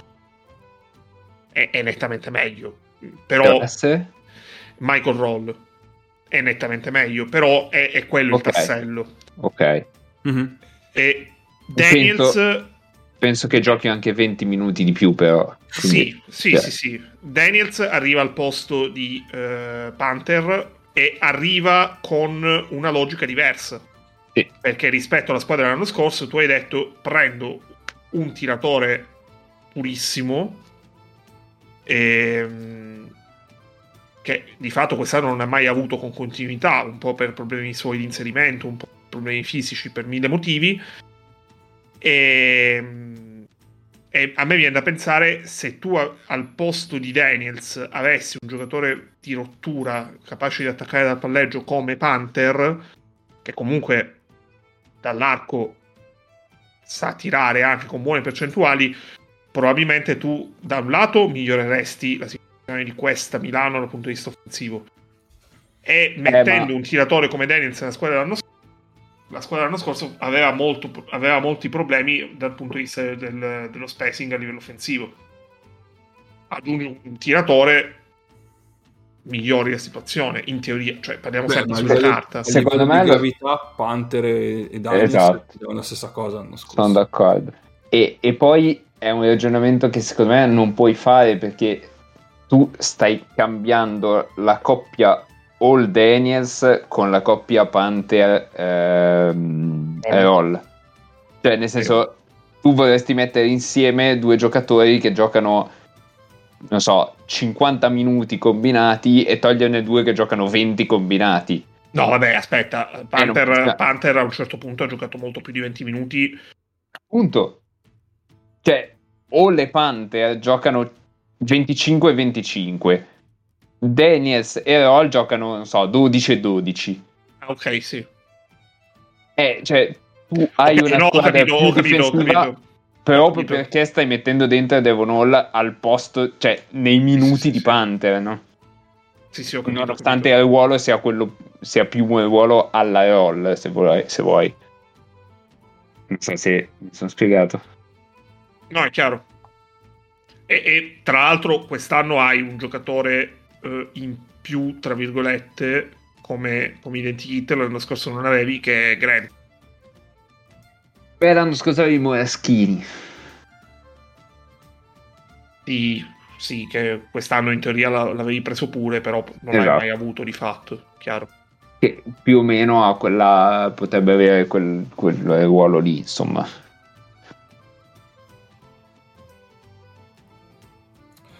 Ok. Tornando alla partita, ok, vai. E alle rotazioni del Real, che sono invece molto più, più flat, più spalmate fra i vari giocatori. Io penso a metà partita, non mi ricordo esattamente quando, ho chiesto a Kapp, ma secondo te, se Ataman allenasse il Real Madrid, che rotazioni vedremmo? E quindi siamo un attimo impazziti a pensare questa cosa, perché se vedete nel Real Madrid non c'è nessun giocatore, a parte gli Abusele, che gioca più di 24, e questo genera da un lato una difficoltà nel trovare una gerarchia, no? Nel senso, l'Aso si deve tutte le volte inventare il quintetto con cui vuole andare a chiudere la partita. Non lo so. In realtà a me sembra l'abbia anche trovato ultimamente. Sì, però ha sempre quel quintetto, ha sempre Liul e Rudy. E poi il terzo fisso è chi ha meno problemi di falli. Tendenzialmente Tavares, ma se di falli può arrivare. Sì. Però nì, perché nelle partite in cui Ertel sta giocando fai fatica a lasciare fuori Ertel per mettere Yul, no? Ma può giocare con entrambi. Yul gioca da due. No, secondo me non puoi giocare con entrambi, ti serve per forza Williams-Cross o Coser o Taylor, insomma uno che prenda un esterno avversario, oppure devi levare Rudy.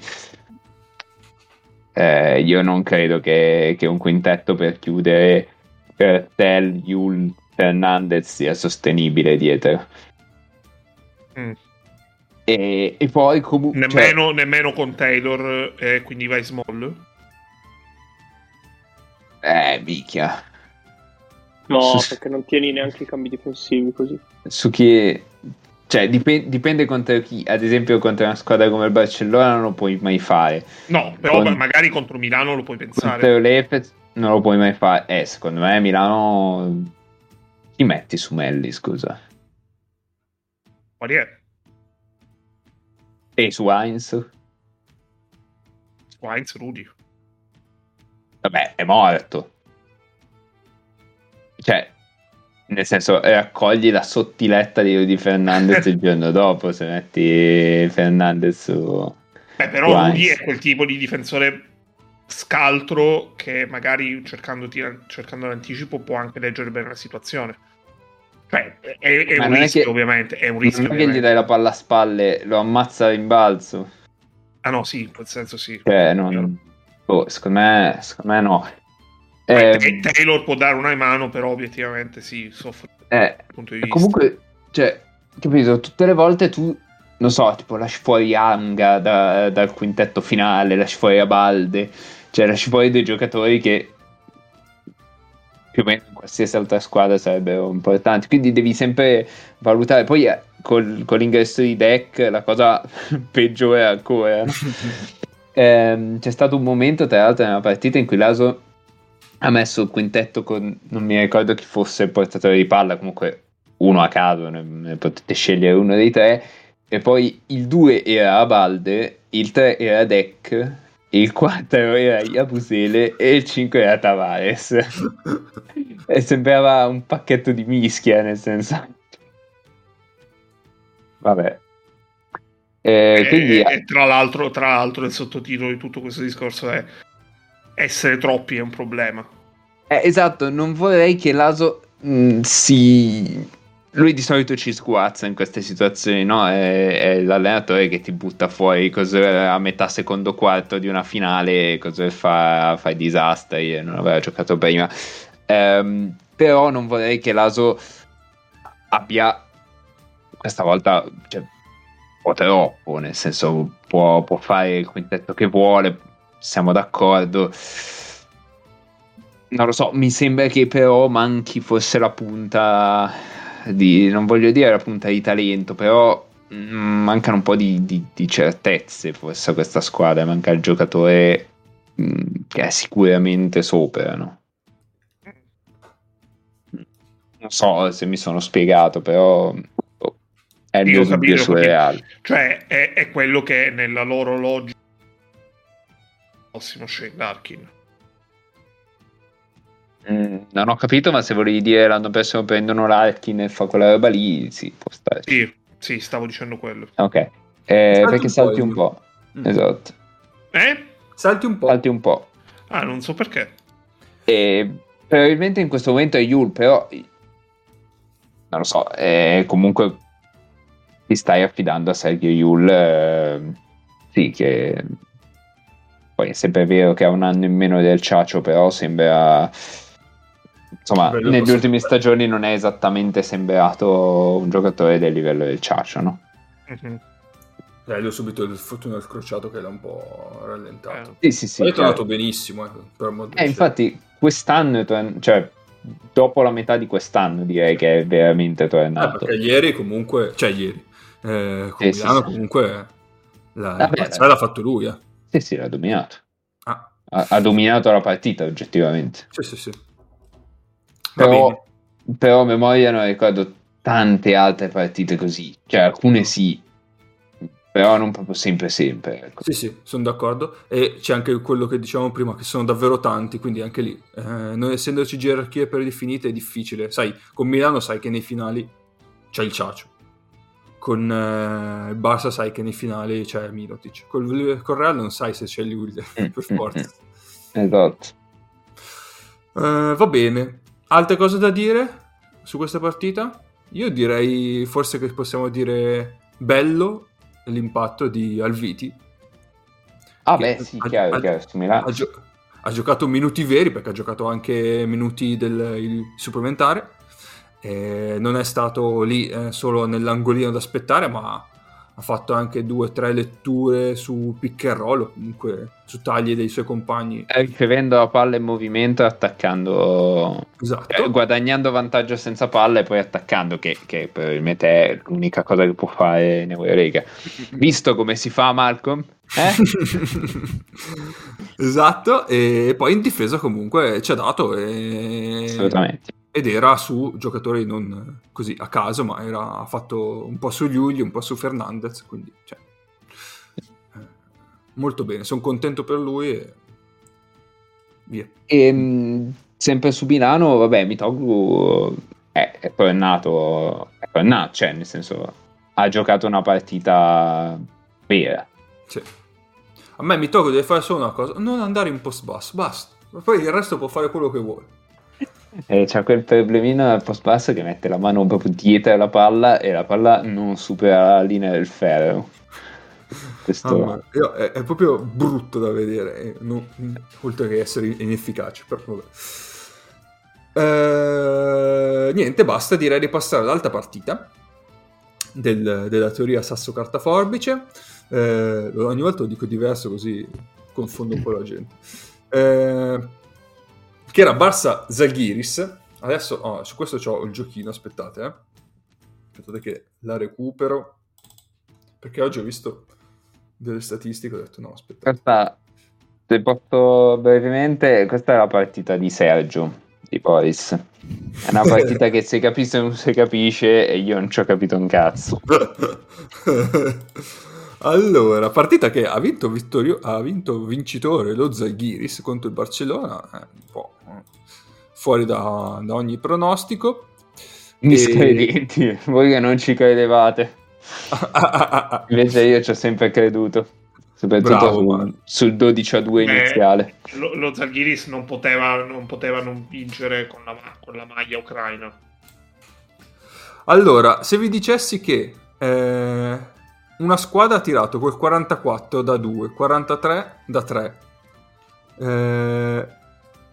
ha preso il 45% dei rimbalzi totali e si è fatta prendere il 39% dei rimbalzi in attacco, sarebbe per voi lo Zalgiris o il Barcellona? Guarda, rispondo con una considerazione, sì? Quindi non con una risposta. Secondo me le statistiche sono molto strane, perché credo che il Barcellona abbia perso tipo 30 palloni, una cosa così. Sì, c'ha 25 di turnover ratio. Secondo me... Un quarto dei possessi li ha persi. Quindi, capito? Tutto il resto va a caso. Infatti, quindi vabbè, quella lì, quella lì era la linea statistica dello Zalgiris, che quindi tirando male, facendosi prendere una caterva di rimbalzi, ha comunque vinto. Bravo. Sì. Ah, perché secondo me ma infatti... vai Mago, vai.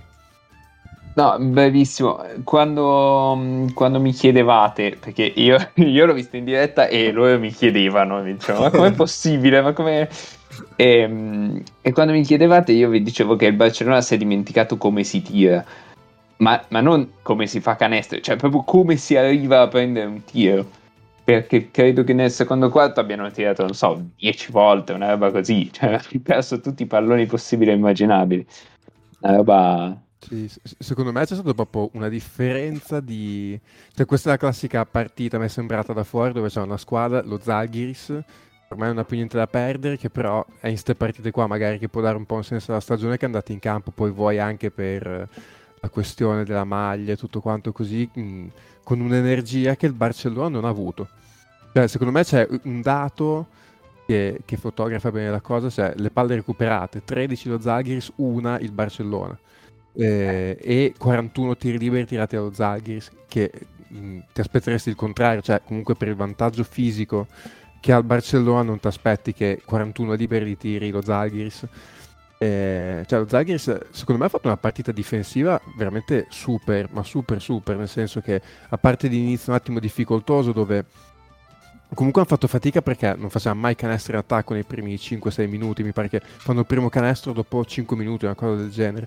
Però poi da lì in avanti, cioè in difesa, lo Zalgiris veramente super. Se c'era un buco in difesa arrivava un aiuto, poi c'era qualcuno che andava a coprire l'attaccante del giocatore che era andato in aiuto, si è difesa sempre in rotazione, hanno fatto veramente una super partita difensiva. Poi la sensazione da fuori è che il Barcellona probabilmente sta partita qua l'ha anche un pochino affrontata, cioè sapendo che, e probabilmente per assurdo il Barcellona ha avuto la sfiga che quando ha stretto un pochino in difesa e ci ha dato un attimo, che è stato diciamo secondo metà del terzo quarto, ha preso 7 punti di vantaggio e lì probabilmente ha un po' calato l'intensità, nel senso che ha detto ok, Cioè abbiamo fatto 25 minuti che abbiamo faticato, adesso abbiamo dato una sgasatina e la vinciamo in carrozza. E lì probabilmente dove il Barcellona si è suicidato, perché poi in realtà lo Žalgiris l'ultimo quarto ha giocato come aveva giocato i primi 30 minuti, aggredendo sempre, e secondo me i due canestri che chiudono la partita, che chiudono tra virgolette la partita, che sono le due schiacciate da rimbalzo in attacco di Nebo, no, una da rimbalzo in attacco mi sa è una, sì, sono due forse da rimbalzo in attacco, sono un po' proprio il testamento di sta cosa, nel senso che ci sono fatti mangiare proprio in testa, lì credo due volte Brandon Davis che l'ha perso proprio a rimbalzi in attacco e li ha schiacciati in testa due volte. Cioè, secondo me è stata proprio una di quelle partite dove c'è una squadra che ha molta più energia, molto più motivazione, vuoi anche, gioca una super partita offensiva e come dicevi te effettivamente il Barcellona ci ha messo anche del suo, perché ha fatto tantissimi errori tecnici, cioè proprio questa è una partita dove che è costellata di errori proprio tecnici banali da parte del Barcellona, palle perse, passate in mano agli altri giocatori. Io ho in mente anche una situazione dove c'è, a parte che è riparsa Aurines in sta partita a un certo punto, che l'avevo perso. Sì, è la prima partita di Abrines della stagione. Cioè io ho in mente una situazione dove c'è, mi pare, adesso non mi ricordo se Davis, credo, o Nigel Hayes addirittura in post basso, che non riesce a ricevere, lui fa flash in lunetta al lato debole, riceve e Davis a quel punto si è girato, tagliato fuori l'uomo, con un passaggio fatto decentemente, ma non era neanche un passaggio difficile come linea di passaggio. Davis probabilmente andava a schiacciare, Abrines fa un lob lentissimo con la palla che arriva a Davis, ma nel frattempo tutta la difesa dello Žalgiris recupera e non riescono a tirare da sotto. C'è stata tutta una partita dove ha fatto di questi errori qua il Barcellona, e quando ha alzato la testa a un certo punto era sotto di 8-10 a un minuto e mezzo alla fine, a quel punto non la prendi più la partita. Sì, perché il Barcellona, nonostante abbia subito 91 punti dall'attacco dello Žalgiris, e uno dice ti devi mettere anche l'impegno per prendere 91 da un attacco così, non ha nemmeno difeso male, cioè secondo me hanno difeso benino, hanno fatto molto peggio in attacco. Sì, loro per tre quarti sono crollati nell'ultimo. Sì. E poi dopo neanche in tutto l'ultimo quarto, gli ultimi 5 minuti proprio hanno avuto un crollo totale. Però vedendola io capisco la sensazione del Barça, cioè a me è sembrato che per tutta la partita ce l'avessero in mano, cioè sì. Dicevo vabbè adesso dando una sgasata mettono due tiri giusti e van via più 13 e la partita è chiusa, e invece quella roba lì non l'ha mai fatta e lo Žalgiris è sempre tornato sotto. Poi quando non c'è Lekavicius in campo lo Žalgiris non segna nemmeno per sbaglio. No, vabbè, per sbaglio qualche volta sì, però non segna su azioni costruite praticamente mai, cioè nel senso l'unico che prende dei vantaggi è Lekavicius e poi fa quei tiri tutti storti, che però quando entrano e ti danno due punti, e quando escono in genere hanno sempre il pregio di essere presi in una situazione di vantaggio anche a rimbalzo, perché avvengono dopo un pick and roll e dopo che Lekavicius ha battuto il lungo, no? O comunque tira in faccia al lungo, e quindi il lungo dello Žalgiris può andare a rimbalzo e Nebo ci vive su quelle situazioni lì, e lo stesso Lovegna pure. E quindi direi fondamentalmente questo, e poi è fondamentale ancora Milaknis, sì. Perché quando le volte in cui non attacca Lekavicius sono possessi di solito per le doppie uscite di Milaknis o dei blocchi in allontanamento, insomma poco altre. Io un'altra cosa vabbè, cioè Lekavicius che vince mi viene da dire nettamente il confronto con Calates, probabilmente non ce l'aspettavamo, no, non ce lo meritiamo, cioè, per i plus minus sono incredibili, perché Lekavicius fa più 24 e Calates fa meno 19, cioè però ogni tanto immaginavo che potesse fare più 24, meno 19 di Calates non ce l'avevo presente, ma il più 24 di Lekavicius sì. Era meno nelle stelle il meno 19 di Calates. E poi quanto ha giocato Lekavicius? 29 minuti, 29, 30, aspetta. Adesso andiamo a beccarlo perché qua 29 e 12 secondi. Ok, 29 facendo più, abbiamo detto, 24. Più 24. Questo significa che nei restanti 10 minuti il Barça ha vinto di 17 la partita. Sì, sì. No, ma... E le Cavic si era in campo all'inizio, quando c'è stato 9-0. Esatto, sì, sì, è partito. No, non era in quintetto, no, è partito Webster. Io qua come quintetto ho segnato Webster, Iancuna, Strelnyx. Ecco, Strelnyx mi è sembrato un giocatore che a questo livello ha finito. Oh Gesù, Strelnyx. Ma avevo guardato adesso. Allora ho sbagliato a guardare, insomma. Avevo cercato di controllare prima di dire una cazzata, invece mi sa che... Sì, no, sono partiti, mi sa, con Webster e Strelnyx. Ah, sì. No, ok, ho sbagliato io. No, ho letto male io. Ok. Allora si spiega molto la fatica di segnare all'inizio di... Sì, ma anche effettivamente qualcuno che sostituisca la sua creazione anche solo di punti, effettivamente. Altro giocatore ecco, Webster cioè, è un acquisto a metà stagione che... Sinceramente... Non lo so, se avevate bisogno di occupare uno spazio, ci sono dei comodini molto belli all'Ikea, potete... Cioè, ma è un tipo di innesto che lo fa una squadra che ne so, vuole provare a, non dico vincere l'Eurocup, ma essere competitiva in Eurocup. Ragazzi, Ty Webster l'aveva preso la Virtus Roma per salvarsi prima che fermassero la stagione per il Covid. Ma poi un saluto a Four Point Play. Sì.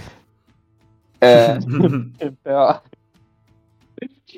nel senso, poi dandogli la palla in mano, capito? Sì. Cioè, siamo... Ah, non c'è De Cavicius? Beh, sarà il caso che attacchi tu il primo pick and roll, dai.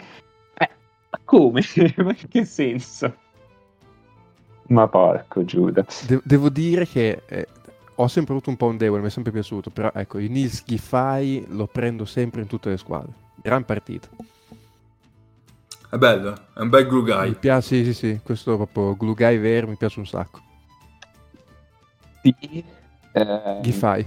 Probabilmente, nel senso, ha più senso in una squadra come era l'Alba, in cui ci si muove molto, perché in questo Žalgiris ha il suo, però lo vedo davvero in difficoltà nell'occupare gli spazi. Cioè, questo Žalgiris è tanti possessi in isolamento del giocatore con la palla, e lui è lì che quei possessi chiaramente non li può prendere, e in quei possessi lì fa molto fatica a trovare un vantaggio che lui di solito trova come tagliante, no? In una specie di casino organizzato, e quindi insomma non... cioè il giocatore secondo me non si discute, non è nel contesto ideale, credo. Sì. Oh, mi ero perso la stat line di Ulanovas, che fa 16 punti. Ma Ulanovas è vivo. È vivo? Sì, è vivo. 16 punti con 6 tiri, perché ha fatto 9 su 12 dai liberi, 9 rimbalzi, 6 palle rubate, 2 stoppate, sì. 9 e tra l'altro dipendeva su Mirotic, sì, che è in parte del tempo. Esatto. E questo può essere un modo di difendere su Mirotic, cioè difenderlo con un giocatore più piccolo, però comunque stazzato. E poi vabbè, Ulanovas difende anche sugli uno ogni tanto, e si ricorda sempre la serie in cui difese su Spanulis, quello Spanulis quando era vivo, esatto, piccolo, stazzato, quindi lo mette un po' in difficoltà nelle sue cose, lontano dal ferro, e lo costringe ad andare un po' spasso, ma comunque contro un difensore insomma cattivo che gli impedisce di dominare fisicamente. Potrebbe non essere una brutta idea in generale. E comunque alla fine, invece, la motivazione, diciamo oggi, la motivazione della sconfitta risiede anche nei baffi di La Provitola, che sono una cosa... Ah, già, giusto. Hai trovato un primo piano per farla partita? Io poi non l'ho trovato, non sono anche durante la partita non sono riuscito a trovare immagini che ci fosse un bel primo piano di quel baffone di... Ma davvero, cioè, tocca andare a cercare? Brutto vero. Vai a cercare. Vai a vedere, vai, andiamo, aspetta, facciamo, andiamo a vedere nelle foto della partita. Ti ricordi che abbiamo trovato una foto della Madonna in quel... È vero, è vero, è vero. In quel... Quella che era tipo... Era World Cup che volava sulla palla. Sì, giusto. Vediamo se ci sono delle foto interessanti a questo giro. Ma le hanno tolte? Ma siccome ce l'ho io, Kapp, l'ho trovata io. Era troppo bella, hanno detto togliamo le foto che... No, no, sono qua, sono in fondo, No, sono in fondo, meno male. È la foto giusta? Adesso sto cercando, state un attimo in attesa. Perché io una foto ce la potrei avere. C'è una foto in cui Mirotic, aspetta, come si chiama? Yavtokas? No, Ancuna. Come si chiama? Yankunas Yavtokas, fantastico. Scusate Yavtokas, ragazzi, potrebbe essere general manager di... Sono stanco. No? Sì, può essere. Sì, può essere. Ma tra l'altro Yavtokas, cioè, fun fact incredibile su Yavtokas, nel giochino per la PlayStation, non so se 1 o 2, NBA Street, una cosa del genere, tu praticamente incontravi queste squadre di local baller, no, degli Stati Uniti. In una squadra c'era lui, Robertas Yavtokas. Non so per quale motivo, ma tipo non so, c'erano tutti quelli delle Anduane e così, e in una squadra c'era Robertas Yavtokas. Io non so che cosa abbia a che fare lui con il basket di strada americano, però vi segnalo questa cosa e mi ricordo che all'epoca mi incuriosiva già all'epoca. Purtroppo non ci sono foto dei baffi di Laprovito, però ne ho trovato una Mago. Ottimo. E va bene. Invece una cosa che... Lancio un appello a... come diavolo si chiama? Zovc. Non ho ancora imparato a pronunciare l'allenatore dello Jaguars. Sì, anch'io. Allora, siccome dobbiamo far giocare questi ragazzi, cioè, e per questi ragazzi intendo i lunghi, quindi noi abbiamo Nibo che va bene, deve giocare perché è grosso, salta e ci serve eccetera, però anche Blažević deve giocare perché, cioè, tanto è una stagione che è andata da quelle parti lì e dobbiamo dargli dei minuti. Allora, possiamo provare il Merovingio con uno dei due?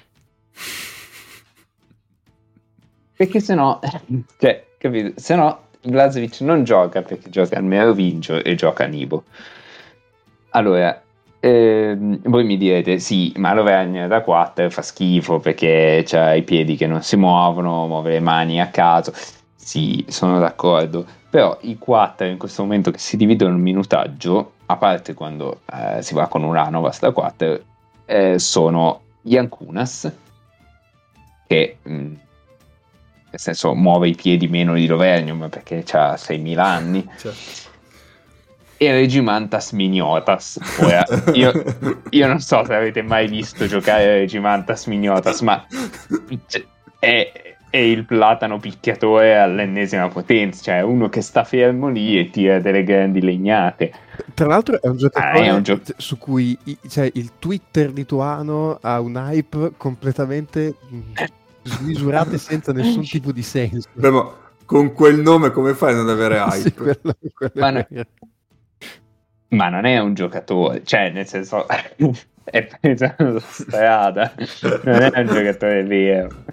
È un Pokémon psico, no? Sì, non mi ricordo più come era la storia, però, cioè, possiamo per favore fare questo tentativo per far giocare Blažević, che invece sia un giocatore serio, che ha delle mani buone. Questo qui quando riceve la palla è un miracolo, se non ammazza qualcuno del pubblico. Possiamo. Comunque c'è... Vi lancio questo... Il Merovingio comunque in teoria c'ha la mano per aprire un po' il campo, eh. Adesso sta pure tirando, è pazzesco, sta pure tirando, quindi... Ed è stato, chiudete, insomma, allontanate i bambini dai microfoni, eccetera. è stato uno dei motivi per cui lo Jaguars ha vinto contro il Barça. Mago, guarda che oggi il campionato ha fatto 21 punti in 13 minuti. Beh, ma in campionato lituano. Vabbè, a quello partecipate voi. Ho capito, cioè nel senso... Adesso vado a vedere i numeri di Miniotas nel campionato lituano, ma rischia la doppia quindi non credo che conti. Cioè, però se si prende atto del fatto che è una squadra scarsa, cioè, e quindi uno che faccia dei punti e solo quelli ci vuole, anzi due perché l'altro è Lekavicius, e il Merovingio lo dobbiamo tenere in campo. Però non lo so, si potrebbe tentare anche di affiancargli Blažević, o di mettere in campo comunque Blažević un po' di più, perché secondo me è uno dei motivi di interesse di questo Žalgiris, probabilmente l'unico motivo di interesse di questo Žalgiris. Ci sta, va bene. Niente, ho lanciato la mia petizione, la persona disperata. Va bene, dai. Abbiamo detto tutto? Io ho un paio di note di colore, ma se vuoi te le metto alla fine. Vai, sulla partita, sono cose che non c'entra niente. Allora, intanto vi chiedo se avete per caso da parte 4.600 euro, perché, non so, qualcuno di voi li ha o li ha da spendere, li spenderebbe volentieri. Osteria no. Non c'è, no, niente, me ne mancano giusto un centinaio. Allora niente, chiediamo, sennò... apriamo un crowdfunding, chiediamo ai generosi ascoltatori di 3MP se magari, insomma, versando cifre cospicue arriviamo a questa cifra, perché hanno aperto da poco le vendite per la Final Four di Belgrado, sempre che nel frattempo non siamo nell'apocalisse post-nucleare Tra le varie opzioni di biglietto c'è, diciamo, quella 5 stelle extra lusso, che è la Platinum Hospitality Package per 4.600 euro. Avete un posto per tutte le partite a bordo campo, di fianco alle panchine, e dite, vabbè, cazzo, bello, spettacolo, 4.600 euro sono un po' tante, ma 4.600 euro perché questi 4.600 euro vi permettono il venerdì mattina di giocare una partita sul campo della Stark Arena, dove i compagni di squadra saranno vecchie leggende dell'Eurolega, sarete allenati dagli allenatori delle squadre, se non capisco male, che giocano le Final Four. Quindi voi con 4.600 euro potete fare questo 5 contro 5, non so, con... Voi pensate com'è felice Ettore o Sharunas di allenare chiunque, cioè, io devo preparare le Final Four e devo tornare io ce lo vedo Iasi. C'è una foto a sfondo di questa notizia, di questa partitella che hanno giocato, penso, alle ultime Final Four con il pubblico, anzi no, forse addirittura quella di Monaco, perché vedo che il fondo è chiuso ed è una foto oggettivamente abbastanza imbarazzante, cioè non è un bello spettacolo. Io mi immagino appunto Ataman che chiama, non so, una doppia uscita per un ragioniere sovrappeso che però ha pagato 5.000 euro e quindi si fa chiamare giochi d'Ataman. Quindi questo secondo me Jackiewicz che vi là in faccia vi, insomma, non male vale, perché credo che... esatto, vi sconsiglia. Tra l'altro Iasi, time out in cui il Barça stava prendendo parziale, Iasi chiama time out e guarda Mirotic e gli fa: va benissimo correre in contropiede, benissimo, però prima dobbiamo prendere il balzo perché sennò di là e questi impegnano così nel possesso. Se magari prendi il pallone prima, corri in contropiede, esatto. Ma prima dobbiamo avere il pallone per correre in contropiede, sennò... Però vedi, secondo me è giusto, perché comunque dicono agli allenatori: tu quando chiami un time out non devi fare l'errore di dire troppe cose ai tuoi giocatori, perché durante la partita non possono recepire troppe cose. Una cosa possibilmente semplice devi dire, più semplice di quella, base. Prima di correre in contropiede vedi di avere la palla, cioè hai fatto il tuo lavoro, Sars, niente da dire. Bellissimo. Ma piccatissimo proprio. E niente, la seconda nota di colore. Adesso io vi sciorino una sequenza di numeri che non è una sequenza di numeri di Sgravabuoi, vi rassicuro, e voi ditemi. Però, tra l'altro, chissà come sta il maestro. Bisognerebbe avere informazioni. E voi magari provate a indovinare questa sequenza di numeri a cosa si riferisce. Dunque 10, 12, 7, 6, 13, 9, 12, 13, 14, 18. Sono i punti segnati da qualcuno, però. Non parliamo di Eurolega qui, attenzione. 10. Quanti numeri sono? Sono 10 numeri, sono 10, 12, 7, 6, 13, 9, 12, 13, 14, 18.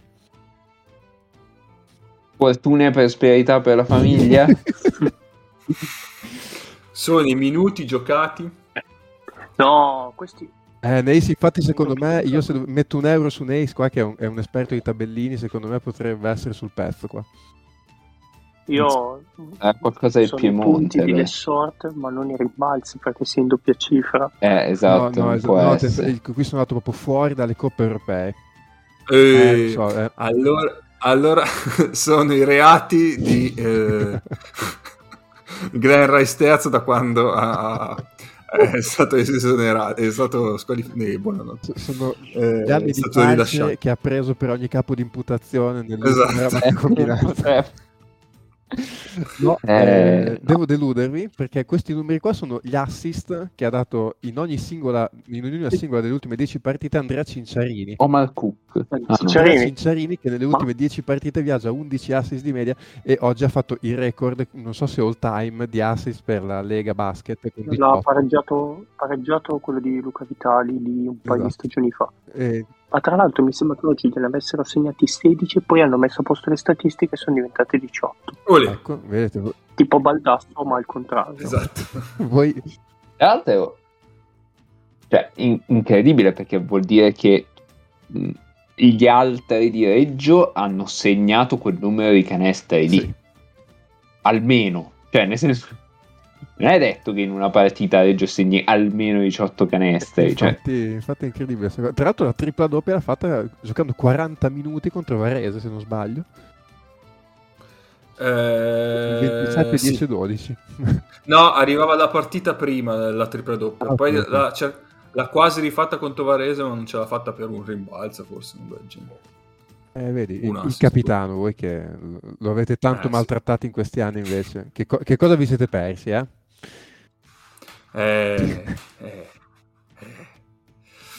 Va bene, belle note di colore, Nick. Allora direi di passare alle partite da vedere e poi ci salutiamo, perché siamo già verso le 2 orette di puntata.